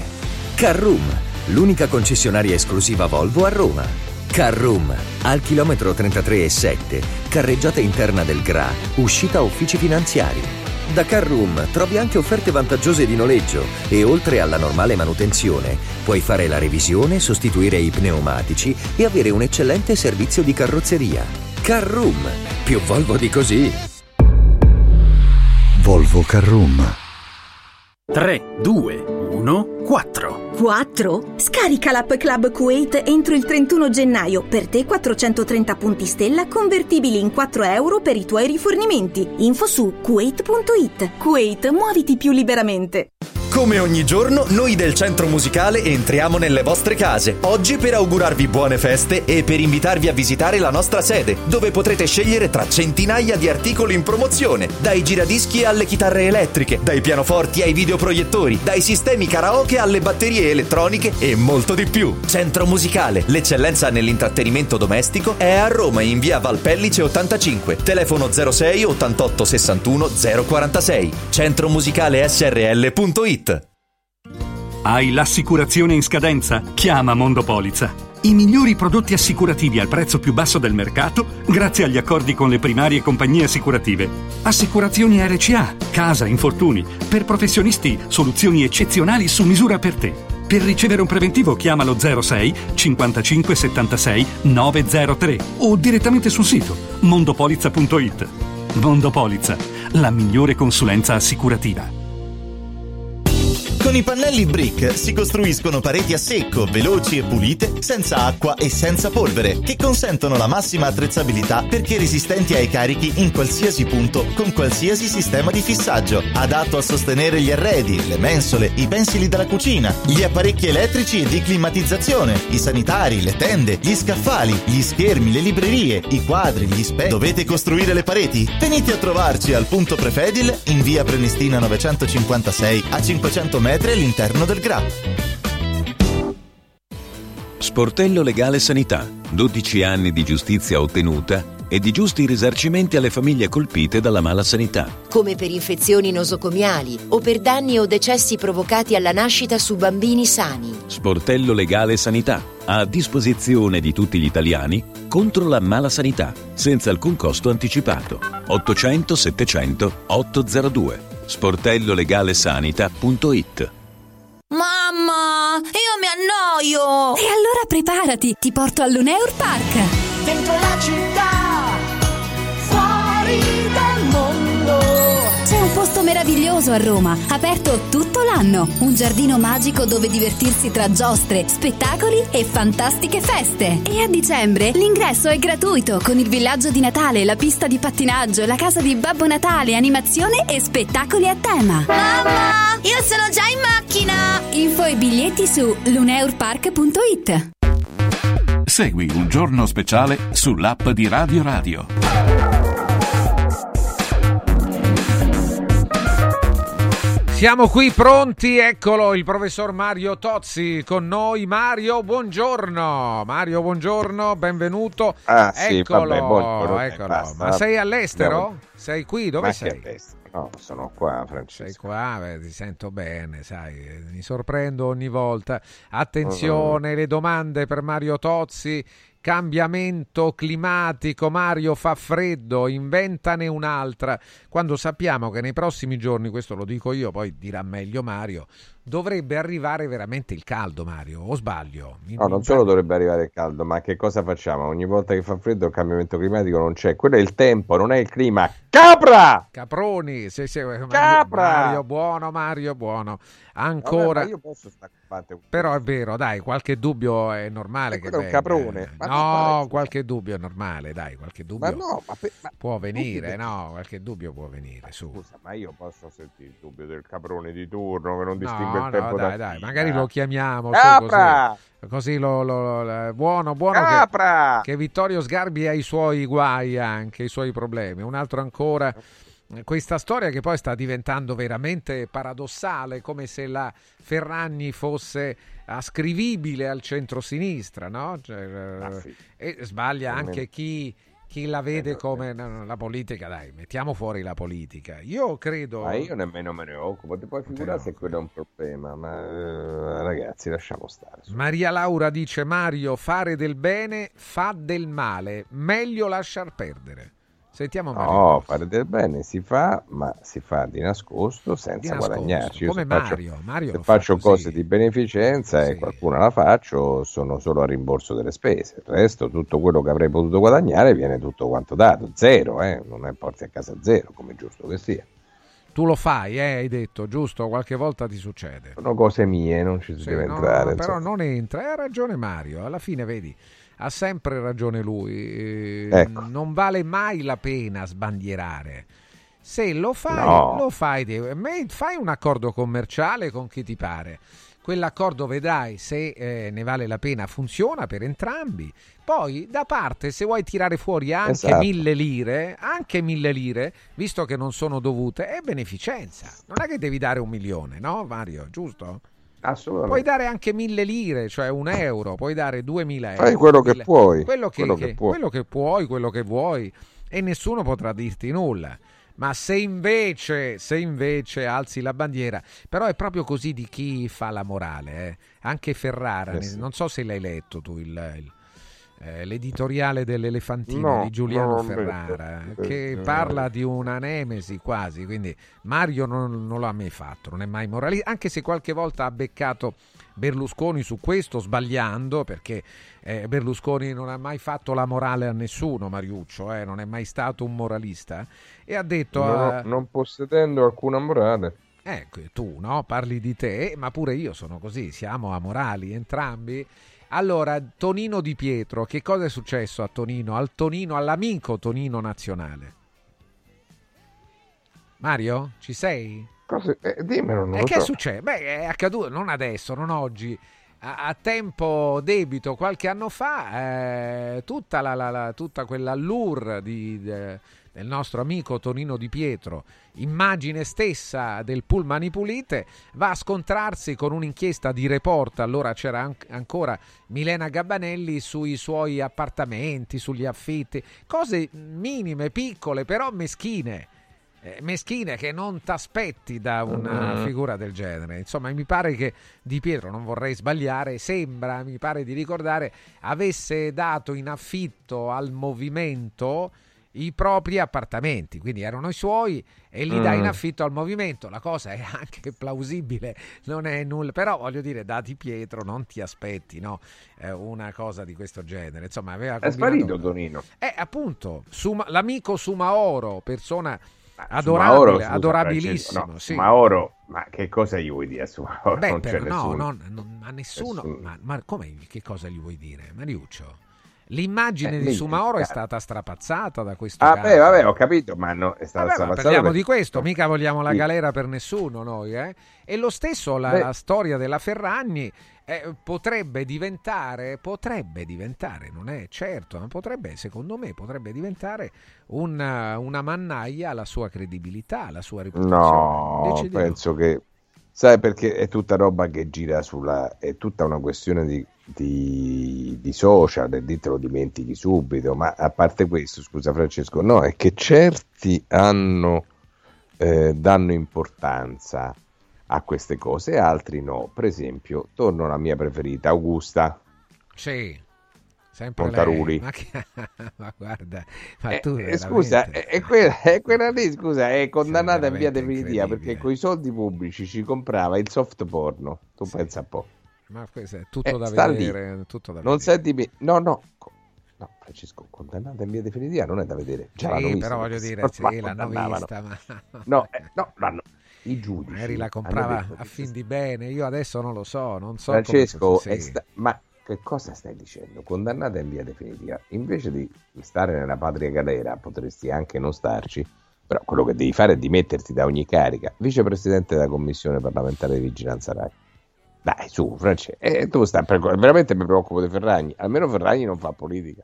Allora, qua eh, mostrano un'immagine, ma eh, non credo sia taroccata, Mariuccio, eh? Eh, eh, no, in cui sei in ospedale, è possibile, eh, recentemente? Ah, sì, Francesco, c'ho un braccino ingessato. eh, Ah, fatto- hai ho- rimesso ho- a posto il braccio. Eh, no, la mano, La prima mano, ho fatto la la, mano, sì. sinistra, tempo Sì. addietro, adesso sto facendo la Ah, destra. tutte e perché- due le mani. Sì, tutte e due le mani. Eh, sì, la rizoartrosi bilaterale non ti perdona. Ai, ai, ai, ai, ai. Devo farlo già, da- sono dieci anni che ne soffro, eh, dove avrei dovuto farlo prima, invece... Ah, eccolo qua Mario, sì, sì. auguri. Beh, gli ascoltatori, vedi, hanno evidentemente passavano lì nel salone, non lo so co- come abbiano fatto a farti Ma questa foto. Ma se l'ho fatta io. Ah, l'hai fatto tu, che ne so Mario. Eh, allora. non te lo so dire. È, Qua è l'Augusta, sì, è- è l'Augusta sala del Policlinico Agostino Gemelli. Sì, è molto eh, Mario come il Papa si servono lì. Eh, hai visto Mario che è uscito un articolo eh, che dice che la carne rossa fa bene contro il cancro? Uno sbugiardamento delle, du- delle tue tesi e anche quelle di Veronesi, non sono di Sono, Mario. sono anni di articoli che testimoniano questo, anni di articoli e di dati. Dunque bisogna vedere vedere, dopo vero o no? Questo- che- questo ma. Francesco, che rivista è, tanto per cominciare, no? Eh, se l'hai pubblicato sulla rivista da Goldiretti, beh, che cosa, di che cosa si parla? Cioè bisogna vedere sempre di che cos'è, no? Ogni tanto esce qualche Vabbè, articolo, potrebbe, diciamo. potrebbe anche essere, no? Potrebbe Ma Francesco, sono anni e ci sono centinaia di articoli. Poi, se tu consolidi invece una posizione contraria con centinaia di articoli, può darsi che ne riparliamo. Ma non è che io mi aspetto che un articolo cambi tutto, cioè, può essere sempre quello che ha fatto le sue ricerche. Ma sai, eh, va- va- valuto pure con la maggioranza dei dati, no? Eh, eh, ci sono mille studiosi che dicono che la velocità della luce è 300.000 km al secondo. Poi ne arriva uno e dice: No, aspetta, a me mi pare che però è 299, eh, sì. Non so che calcolo hai fatto, magari ti sarà pure venuto bene, ma fino a che non si robustisce questo risultato. E così, se arriva uno che ci dice che la carne rossa fa bene, addirittura contro il cancro, cosa che eh, tu- come tu sai, chi soffre di una di queste patologie, la prima cosa che gli levano è quella carne lì. Eh, bisogna che sia corroborato. Che rivista è? Eh, ma, Francia, no, ma, no. sbagli- ma a me mi Giusto, fa un po' giusto, ridere. Ma giusto, ho davvero si sbagliano sempre gli altri? No, ma è no, veramente no, no, la domanda, la domanda è pertinente. Qual è la rivista? No, la domanda, ripeto, Che rivista è? Questo articolo che dice esattamente. Adesso è come quando, prendi, come quando prendi, dice no, ma Franco Prodi dice. Non l'ha scritto, l'articolo l'ha dovuto ritirare, ma comunque metti pure che ne abbia scritto uno. Ma sempre uno è perché e non si capisce per quale ragione io fra 100.000 articoli ne prendo solo uno che non va in quella direzione. Ma scusa, eh. Sandro, Sandro che dice di essere il cugino di Alberto Angela, beh, benvenuto, dice in Russia c'è la stagione più fredda di ogni tempo. Eh, non è vero. Cioè, fa freddo, ma non è la più fredda di ogni tempo. E in ogni caso, sempre di clima, sempre di tempo parliamo, non di clima. Eh. il clima quest'anno, il 2023, sarà ricordato come l'anno più caldo da quando si misura, nonostante in Russia adesso faccia freddo, perché il clima è quella tendenza che viene fatta su questioni generali. Sì. Però io combatto tutti i giorni con questi ascoltatori della radio no? Eh, ma che, perché, sono, scusami? che si ritengono che si ritengono in vita, ma che non sono in vita, sono è vero, perché uno che dice sono una in cosa del vita, genere. sono in scusa, vita, eh, no, vabbè, ma scusa. che cosa può- ma, Ma ma è letto determin- anche lì, magari Ma no, l'hanno scritto, qualcuno no, l'ha scritto di sicuro. Lui non sa che significa il clima, non sa che significa il tempo, no? Perché se no non è che mi verreste di Però noi, "Dai, st'inverno sta Mario, noi non freddo". uomini, su cosa dobbiamo... No, noi uomini. Ma stiamo parlando no, Francesco.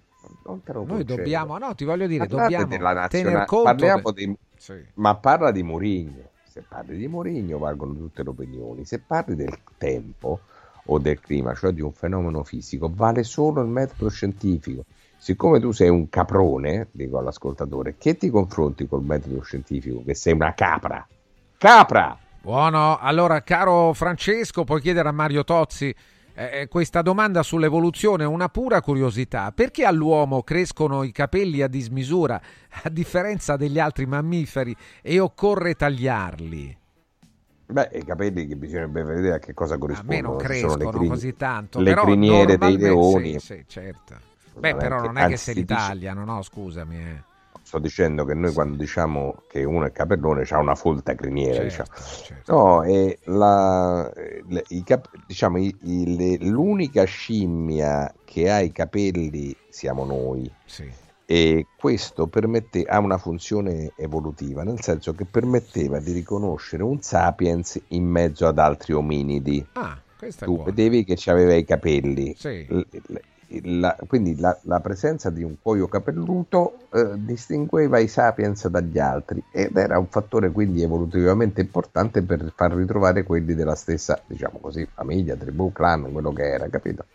Quindi il motivo è, diciamo, il motivo è, questo non è il motivo, la constatazione è che corrispondeva a un motivo di natura mh, sociale che permetteva dunque una immediata riconoscimento. Si pensa anche spesso per ragioni di caccia, cioè a dire io devo sapere chi è che sta partecipando alla battuta di caccia con me, capito? Sì, è sì, un altro sapiens? Dove sta?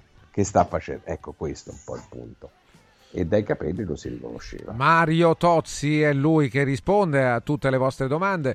Un altro ancora dice Mario, parlaci dei tuoi amici comunisti col Rolex che fanno beneficenza. Ma guarda Francesco, sto fatto che i comunisti, eh, che in Italia non ci stanno, no? io perlomeno non ne conosco, ma insomma che le persone di sinistra debbono essere povere.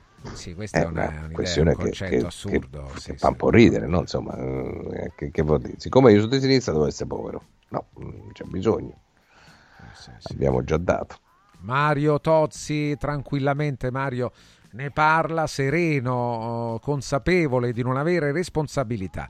Allora leggiamo Beh, ancora. eh. Eh, non sempre quelli che tutti, quello che pensano tutti rappresenta il vero. Infatti, è proprio Vabbè, quello che ma dice questo Mario. senz'altro, però que- questo quando parliamo di fenomeni, diciamo così, sociali c'ha ragione, ma quando parliamo di fenomeni fisici, certo che sì. Se tutti, misu- se tutti quelli che operano nella fisica misurano la velocità della luce a 300.000 km al secondo, è vero e basta. Non è che c'è un'altra posizione, un'altra opinione, un'altra opportunità, capito? Ancora chiedono a Mario dov'è Lagundo? Eh, che domanda è? Lagundo? Perché cosa conosci Lagundo, No. questo comune Lagundo? No, non conosco. No, nemmeno io Lagundo, però credo non se so non sbaglio a che ci il- serve. No, è- se non sbaglio, anche se veramente serve a nulla in questo caso almeno, è il comune dove eh, si produce una, una delle più famose birre italiane in Alto Adige, ma insomma non- un altro ancora eh, riguardo al, al caso anche dei femminicidi. È vero o no, Mario, che noi uomini dobbiamo sentirci eh, responsabili? Sì, secondo me sì. Perché, Sì, perché? Per comunque quale sia, motivo, Mario? perché comunque sia non abbiamo fatto niente per farli finire, per far finire un clima culturale in cui ci sentiamo e ribadiamo continuamente una posizione di maggiore potere. Lo facciamo sempre, eh. stavo, dicevo io, in- anche nel, nel linguaggio, no? Quando mai tu diresti a un tuo interlocutore maschio stai zitto? È molto difficile che Ah, lo è vero, dici, sì, giusto? sì. Lo può dire. Vero, Invece a una donna lo dici facilmente. vero, bravo Mario, sì, non solo. E eh. così pure esiste la parola eh, puttano? Non esiste. Non Uno che va con questo, più sì. femmine è ritenuto un figaccione, una che va con più uomini è ritenuta una meretrice. Francamente, se non oppure il partiamo queste termine donnina no, che viene utilizzato Sì, queste cose, ecco un questo altro. Che sminuire, è vero, Ma vero, io mi trovo è un d'accordo. E questo, questo clima culturale l'abbiamo alimentato anche tutti. Ma anche il, anche il vezzeggiativo, beh, ma è bella e brava. Questo, Eh sì, ma che, che cosa? Ma qui, infatti, bella come se fosse veramente, ah, c'è Ma ragione, proprio sta in sono? tutti questi brava, comportamenti. Eh, rabbrividisco proprio alla banalità e anche al veramente. fastidio di ascoltare un termine del genere. non toglie insomma. che tu resti un maiale, ma questo... Vabbè, ma questo non Ma se vale il metodo scientifico, perché eh,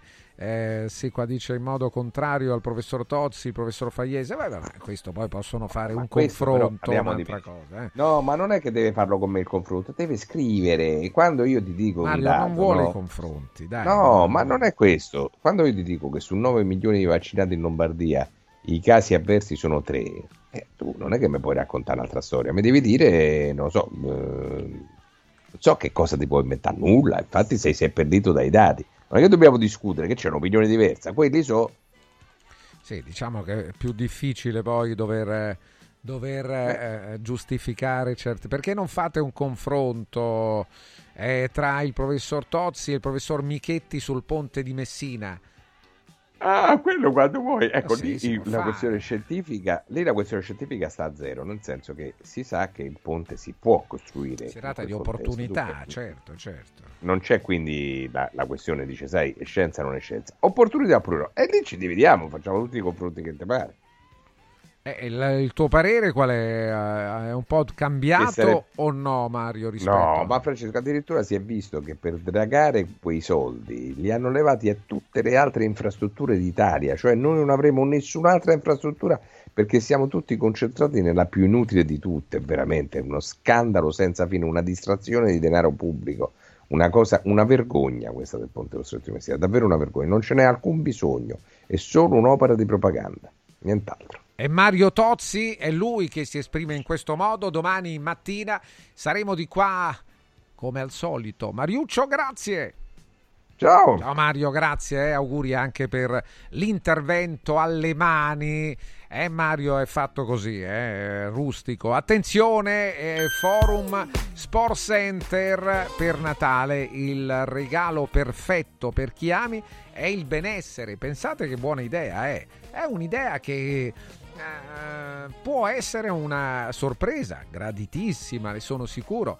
Regalare benessere, regalare cura di sé alla persona che amate. Forum Sport Center per questo Natale ha attivato una promozione, si chiama Happy Sport e Wellness. Regala un mese socio open a 69 euro oppure un mese di corso sportivo a soli 49 euro. Sono due idee regalo che eh, secondo me dovreste prendere in considerazione. Scoprite di più sul forumroma.it, andate sul sito forumroma.it oppure andate direttamente al Forum Sport Center è a Roma in via Cornelia 493. Sapete tutto perché stiamo parlando del centro più grande e più importante eh, di Roma, ma uno dei più importanti d'Italia. Happy Sport Happy Wellness, Happy Christmas con Forum Sport Center, forumroma.it, vi ricordo eh, come andare a cercare informazioni sul sito, sul web. Ora vi parliamo di latte antibiotic free l'unico latte al 100% italiano che ha ottenuto la certificazione di assenza di antibiotici per l'intera filiera di produzione. Sapete che nel latte che acquistiamo abitualmente potrebbero esserci tracce di antibiotici assunti dall'animale e berlo regolarmente, specialmente in età pediatrica, potrebbe portare all'antibiotico resistenza, un fenomeno aumentato notevolmente negli ultimi anni che consiste nella capacità di un batterio batterio di resistere ad un farmaco antibiotico. Da oggi è possibile evitare questo rischio con latte antibiotic free prodotto da allevamenti di bovini totalmente certificati antibiotic free. Un latte primordiale e puro, dal gusto pieno ma allo stesso tempo leggero, che garantisce all'organismo un'alimentazione naturale e compatibile per non provocare nessuna resistenza ai farmaci. Lui, noi lo abbiamo in esclusiva, viene prodotto in pochissima, in moderatissima quantità. E allora io direi di provarlo. È il latte che non conosce antibiotici. Lo trovate soltanto su radioradioshop.it in una confezione da 9 brick da un litro cada una.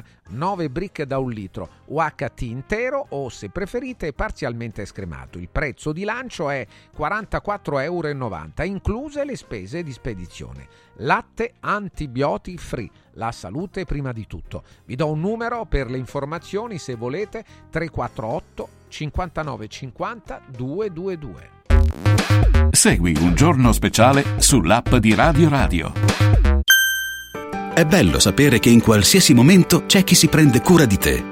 Villa Mafalda c'è sempre. Per la salute della mia famiglia mi affido a Villa Mafalda, dove è possibile eseguire tutte le prestazioni mediche di cui abbiamo bisogno 24 ore su 24, dalle visite con i migliori specialisti agli esami diagnostici fino alla chirurgia. Villa Mafalda, la tua clinica privata polispecialistica nel cuore di Roma. Villa Mafalda è in via Monte delle Gioie 5. Info e prenotazioni su villamafalda.com. Convenzionata con le maggiori compagnie assicurative. Una speciale convenzione è riservata agli ascoltatori Radio Radio. Sportello Legale Sanità. 12 anni di giustizia ottenuta e di giusti risarcimenti alle famiglie colpite dalla mala sanità. come per danni o decessi provocati durante interventi chirurgici o per decessi provocati da mancata prescrizione di farmaci o strumenti di prevenzione delle trombosi in occasione di interventi chirurgici. Sportello Legale Sanità. A disposizione di tutti gli italiani contro la mala sanità, senza alcun costo anticipato. 800 700 802. sportellolegalesanita.it Basta fatica e mai più plastica. Da oggi con Water Solution hai l'opportunità di avere a casa, in ufficio o nella tua attività acqua depurata naturale, gassata e refrigerata senza limiti e il risparmio è garantito. Per saperne di più, chiama Water Solution all'800 82 66 88 per ricevere un'analisi gratuita della tua acqua. Water Solution, soluzioni green per una corretta purificazione delle acque. Da importanti ricerche scientifiche nasce SIRT 500 Plus, l'integratore che stimola la produzione di sirtuine, le proteine della longevità naturalmente presenti nel nostro organismo che rallentano l'invecchiamento cellulare e hanno la capacità di intervenire sul metabolismo. Vuoi rallentare anche tu l'invecchiamento? Recuperare energia, dormire meglio, diminuire lo stress? SIRT 500 Plus è la soluzione. SIRT 500 Plus, una marcia in più per il tuo metabolismo. Scoprilo su radioradioshop.it. Vuoi un capodanno col botto? Vai a colpo sicuro. Festeggia con i colori e i suoni della pirotecnica Santo Stefano. I migliori marchi sicuri e garantiti. Vastissimo assortimento di fuochi d'artificio, fumogeni, torce e tanto altro. Si realizzano spettacoli pirotecnici di ogni genere. Fatti consigliare da un'esperienza ventennale e sconti pazzi per gli ascoltatori. Pirotecnica Santo Stefano. A Centocelle, via dei Gelsi 23 e viale Ionio 321. Pirotecnicasantostefano.it. Aperti la domenica. Press Up stampa su tutto, dal piccolo al grande formato. Bigliettini da visita, cataloghi, volantini, shopper e molto altro personalizzati con il marchio della tua azienda. Vai su radioradio.pressup.it, clicca sulla vetrina di Press Up e scopri la promozione della settimana. Fino al 31 dicembre, chiusura dell'anno con il botto. Sconti fino al 75% su tutto il catalogo. Vai su radioradio.pressup.it, il tuo stampatore online. Riscopri l'importanza e la bellezza di un sorriso sano e splendente. I dentisti di Solo Sorrisi sono a disposizione per la salute e la bellezza della tua bocca. Tecniche avanzate, nessun dolore, tempi rapidi. Solo Sorrisi, gli specialisti del sorriso. Con 5 studi a Roma, a Fiano Romano e ad Avezzano. E ritrovi il sorriso. 858 69 89. Solosorrisi.it Guarda, anche qui una ravioleria dumpling bar. Ormai le trovi in tutta Italia. Entriamo, il pranzo è servito. Mmm, sono buonissimi, di qualità e pluripremiati. Eh sì, grazie al franchising 2.0 del Dumpling Bar, anch'io ho potuto aprire la mia ravioleria. È facile, completamente gratuito, include formazione dello chef Gianni Catani, rinnovo di menù periodico, scelta e addestramento del personale, pubblicità. Ho chiamato il numero 344 06 58 913 e il mio sogno si è realizzato. Chiama anche tu o vai su dumplingbar.it. Il Natale è d'oro da Universo Oro. Se vuoi vendere il tuo oro, questo è il momento giusto. Universo Oro ti offre una quotazione straordinaria a partire da 41 euro al grammo. 41 euro al grammo netti senza commissioni, con pagamento immediato. Ottieni il massimo. Scegli Universo Oro, dove il Natale è d'oro. 800 13 40 30. Universo-oro.it Basta correre ai ripari dopo le feste. Inizia ad allenarti ora. Juvenia ti offre un pacchetto sport tutto incluso a 69 euro al mese. 69 euro al mese. Corsi fitness, sala pesi e padel inclusi. Per questo Natale regalati e regala benessere. Juvenia, via Ischia di Castro 152, Roma. Juvenia.it. Segui un giorno speciale sull'app di Radio Radio. Il giorno speciale di Radio Radio, il nostro buongiorno a Cinzia Tani. Cinzia, benvenuta. Ciao Francesco, Eccola là. bello rivederti. Anche per me, anche per me, benvenuta Cinzia. Guarda, è un Grazie. po' anche, c'è un- anche l'occasione, è l'uscita di un nuovo libro, una delle scrittrici più prolifiche, Cinzia Tani di sicuro. Eh, ma prima di arrivare a questo libro che ha veramente tanti aspetti di curiosità, credo per molte eh, persone, per molti dei nostri ascoltatori, avendo tu prima di tutti sicuramente scritto di donne eh, che fanno male, di donne criminali, di donne assassine, eh, di eh, donne colpevoli, di donne pericolose, insomma, no? Vorrei veramente un parere tuo, una tua analisi, l'avrai fatta e ti capiterà di farlo più spesso, su un momento in cui sembra che effettivamente la cronaca non ci voglia risparmiare nulla, ma proprio nulla sul fronte della difficoltà di relazione che arriva alla tragedia tra uomo e donna, con la donna che soccombe. Sentiamo Cinzia Tani.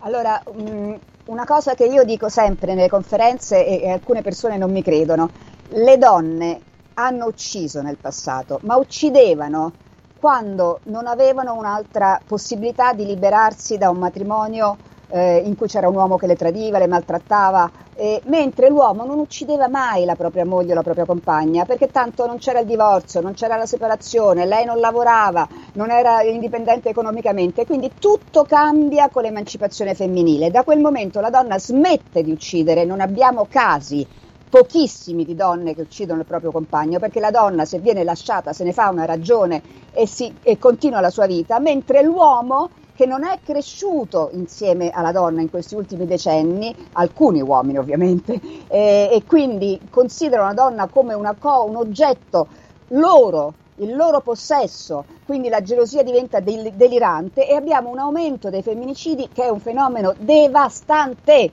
Ce n'è una ogni giorno da rabbrividire, quindi bisogna assolutamente fare qualcosa. Adesso qui è lungo raccontare cosa bisognerebbe fare, però io dico solamente una cosa, seguiamo l'esempio della Spagna. Cioè, cioè, Cinzia? allora, in Spagna, quando una donna denuncia, viene immediatamente fatta l'indagine, l'uomo viene immediatamente fermato, non passano giorni come è successo adesso a questa donna uccisa a martellate che aveva denunciato e in cui sono passati giorni, tanto che il procura- procuratore ha appena detto in conferenza stampa forse abbiamo sottovalutato la sua denuncia. In Spagna non vengono sottovalutate, le donne hanno il braccialetto elettronico anche loro, oltre che allo stalker, messo allo stalker, e funzionano, abbiamo visto che in Italia non funzionano ce ne sono pochi, ma hanno tutta una serie di eh, forze dell'ordine addestrate, magistrati mh, che si occupano proprio dei femminicidi, ci sono dei cani di accompagnamento, queste donne che, che- che ottengono un lavoro anche part-time quando si devono allontanare da una casa pericolosa, quindi c'è tutto un sistema che noi non abbiamo. Allora, molto interessante, quindi è frutto anche dell'emancipazione quello che sta succedendo in qualche maniera. Guardate che è incredibile, eh? è una tesi che io non ho sentito sì. esprimere da nessuno, ma molto credibile, eh, so. quella di Cinzia molto realista, poi è quello che, che accade, è vero. Allora, Esatto. Cinzia, però eh, ti, eh, mi distraggo da questo tema pur Eh. urgente, pur rovente, per andare al tuo libro. Un libro uscito da poco, si chiama Il mondo in pugno, storie di ragazzi prodigiosi. Delle storie eccezionali, delle storie esemplari, delle storie che ci Eh. pervadono, ci appassionano anche, figure eh, giovani che riescono a fare quello che a molti di noi eh, non riesce. E sono casi che accadono come sono sempre accaduti o qualcosa di diverso? Cinzia, tu ne parli in questo libro edito da Vallecchi. Allora, ehm, perché un altro fenomeno attuale purtroppo è la violenza dei giovanissimi, il bullismo, l'aumento di droghe e alcol, le baby gang, eh, gio- giovani spaesati, giovani che non hanno sogni, che non si vogliono realizzare. Allora questo libro è dedicato soprattutto a loro. Io ho voluto raccontare l'adolesc- la- l'infanzia l'adolescenza di 15 personaggi importantissimi, da Charlie Chaplin, Pa- Picasso, Bobby Fischer, Jesse Owens, Orson Welles, per far vedere come hanno fatto a realizzarsi presto, nella giovinezza, Marconi, quindi che cos'è che li accomuna? È la passione, quindi seguire la propria passione, la volontà, la determinazione, l'ambizione, il desiderio. E non pensiamo che siano persone favorite dalla vita perché vengono tutti da famiglie poverissime e spesso con la madre che muore troppo presto o il padre alcolista o i genitori separati, quindi sono uomini e donne, Marie Curie, Mary Henning, Vilma Rudolph era poliomelitica e vince tre medaglie d'oro alle Olimpiadi di Roma del 1960, volontà e passione, come hai detto tu, esemplari. Volontà e passione, ecco quello che stai raccontando, anche figure eh, che sono partite molto dietro, non sono stati agevolati, qualche volta accade naturalmente come accade nella vita che ci siano persone però che si trovano eh, a favore le fortune più grandi e poi le buttano via alle ortiche. Succede anche quello, Cinzia, no? Esatto, anzi eh, è ancora peggio perché se tu sei avvantaggiato dalla fortuna, eh, magari hai del denaro, quindi poi potresti perseguire il tuo sogno, magari hai dei genitori attenti che possono aiutarti e non vai avanti, ti lasci andare magari a- al gruppo di bulli oppure ti, ti dai all'alcol, alle droghe eccetera, è veramente un sogno sprecato. Queste persone hanno sofferto, non è che Bobby Fischer avesse un talento per gli scacchi, lui semplicemente cominciò a giocare perché non sapeva che fare, era sempre solo, aveva la mamma che andava a lavorare, quindi po'. lui cominciò così è diventato il più, gran- il più giovane gran maestro del mondo e poi ha vinto il campionato del mondo. Quindi non è che avesse un talento particolare, come tu dici, vabbè, Paganini aveva un talento particolare, sì, però è stato ostacolato dal padre, anche Clara Schumann aveva un talento particolare, ostacolata dal padre anche lei, quindi hanno combattuto. Sì, sì, grande forza di volontà. Cinzia Tani, Il mondo in pugno, si chiama così questo libro, Storie di ragazzi prodigiosi, edito da Vallecchi. Abbiamo un minuto, Cinzia, ti chiedo, tra le storie che racconti, ce n'è una che, eh, a differenza delle altre, ha un elemento singolare, al di là della, della grande forza di volontà, abbiamo capito, è un elemento comune a tutti, la voglia di arrivare, la voglia di vincere le difficoltà, ma tra queste vicende saranno, suppongo, in egual misura uomini e donne, ragazzi Uomini e e, donne, ragazze, sì. no? In Sì, egual sì. misura. Ma c'è un caso particolare, ancora più di altri, che vuoi raccontarci brevemente? Beh, guarda, quello che mi fa tenerezza è Louis Braille, che per un incidente domestico rimane non vedente a tre anni e, e va in un istituto per non vedenti e la sua- il suo desiderio era di leggere, leggere i romanzi e farli leggere ai suoi amici e a 15 anni, a 15 anni inventa il metodo Braille, il metodo che tutt'oggi i non vedenti usano. Grazie Cinzia, io Grazie. ecco, sto scorrendo un po' anche i tuoi libri, hai dedicato così tanto tempo, tante ricerche. Eh, Cinzia Tani che è eh, autrice di tante trasmissioni, anche conduttrice di trasmissioni televisive, ma verso i suoi libri eh, ha un rispetto e una dedizione totale no? che ti porta a muoverti per il mondo alla ricerca anche del, del minimo dettaglio che può essere utile. esatto, sì, dettagli, che può vero, essere utile un giorno e spero presto, magari viene a trovarci in studio. Sì, sì, Eh, sì, sarebbe sì. bello parlare di, di questo proprio, anche Quando tornando vuoi, proprio al vuoi. discorso delle donne. Grazie Cinzia, buon lavoro, a presto e tanti auguri. Ciao. Grazie a Cinzia Tani, 13 e 47 minuti. 13 e 47 minuti, il mondo in pugno, storie di ragazzi prodigiosi. Ne approfitto anch'io per eh, ricordare, anche se la volontà, anche la volontà è una qualità, è un valore che eh, non si trova così alla in vendita, devi, devi averlo, eh, puoi naturalmente anche lavorarci su, ma è proprio quella la differenza, molto più del talento. Il talento, certo, è un dono.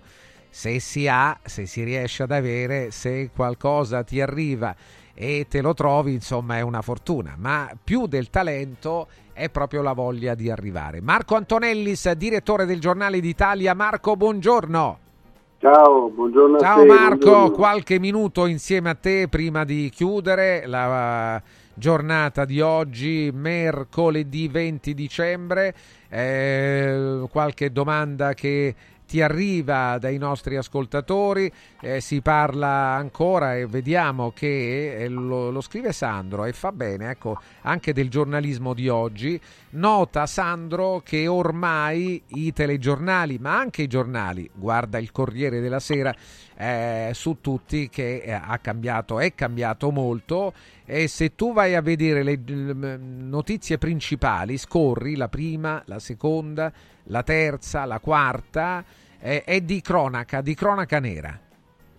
E stiamo Beh, diventando oh, così, diciamo, evidentemente interessa ad un pubblico, se no oh, farebbero altro, suppongo, no?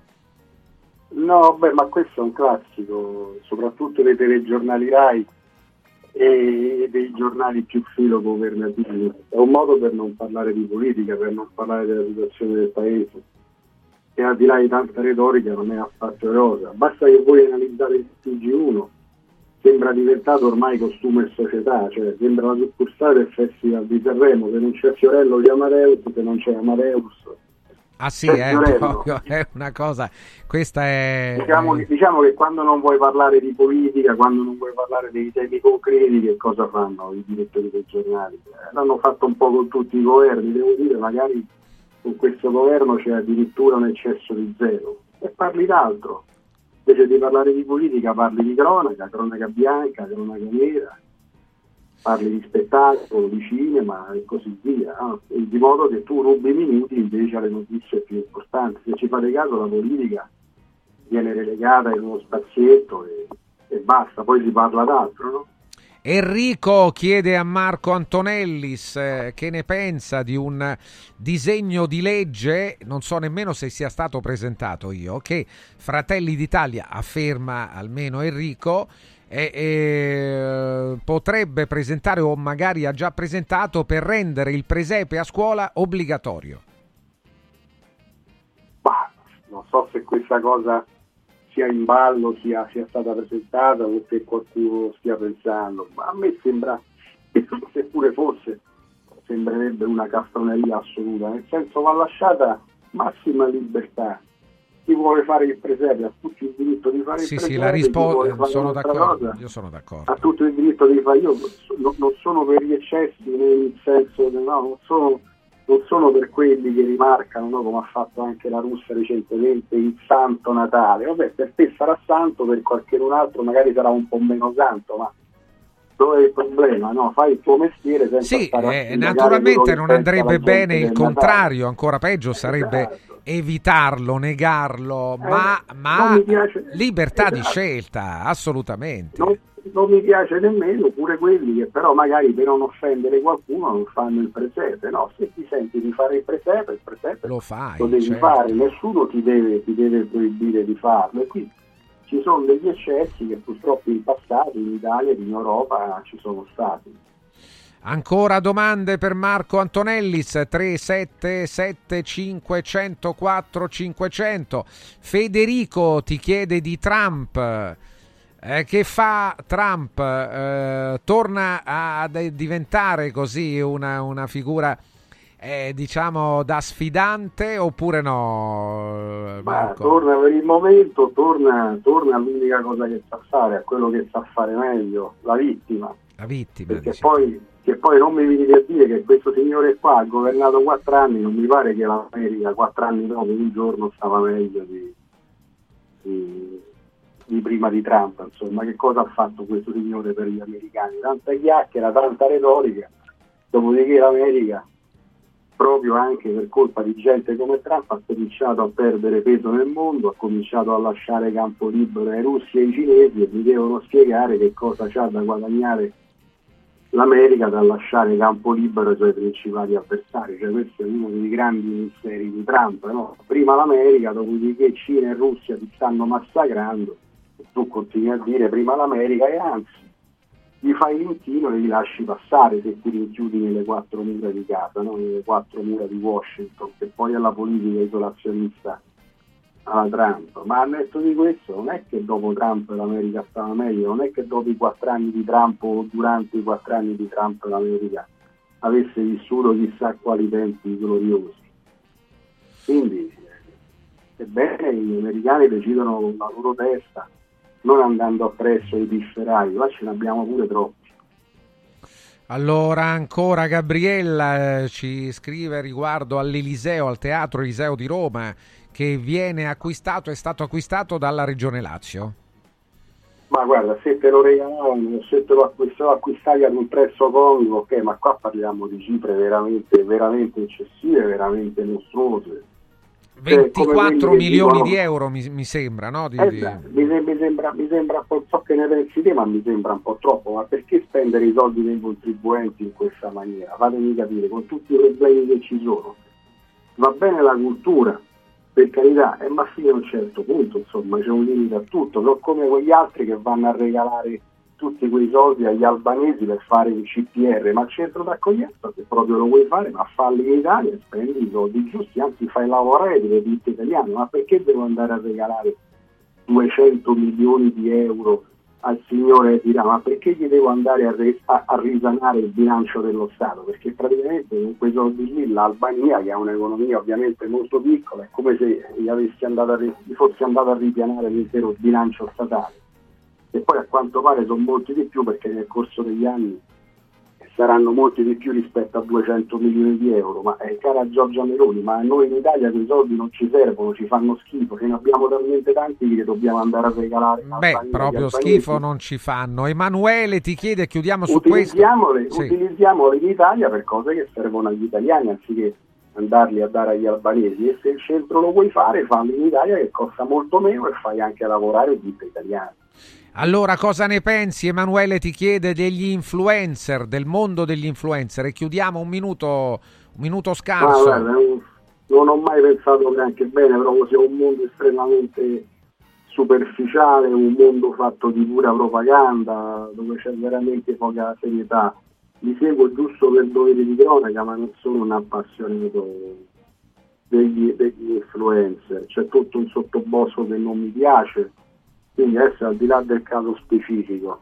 Però trovo che sia un mondo superficiale, così come è un mondo superficiale quello poi dei social, dei tweet, degli X, che è poi il mondo che sottostai del brodo di cultura e degli influencer, perché questo mondo dei social che doveva servire in qualche modo a liberare la gente, a farla, a farla come dire, no, a, dargli voce, in realtà adesso sta diventando un modo per controllare e condizionare le persone.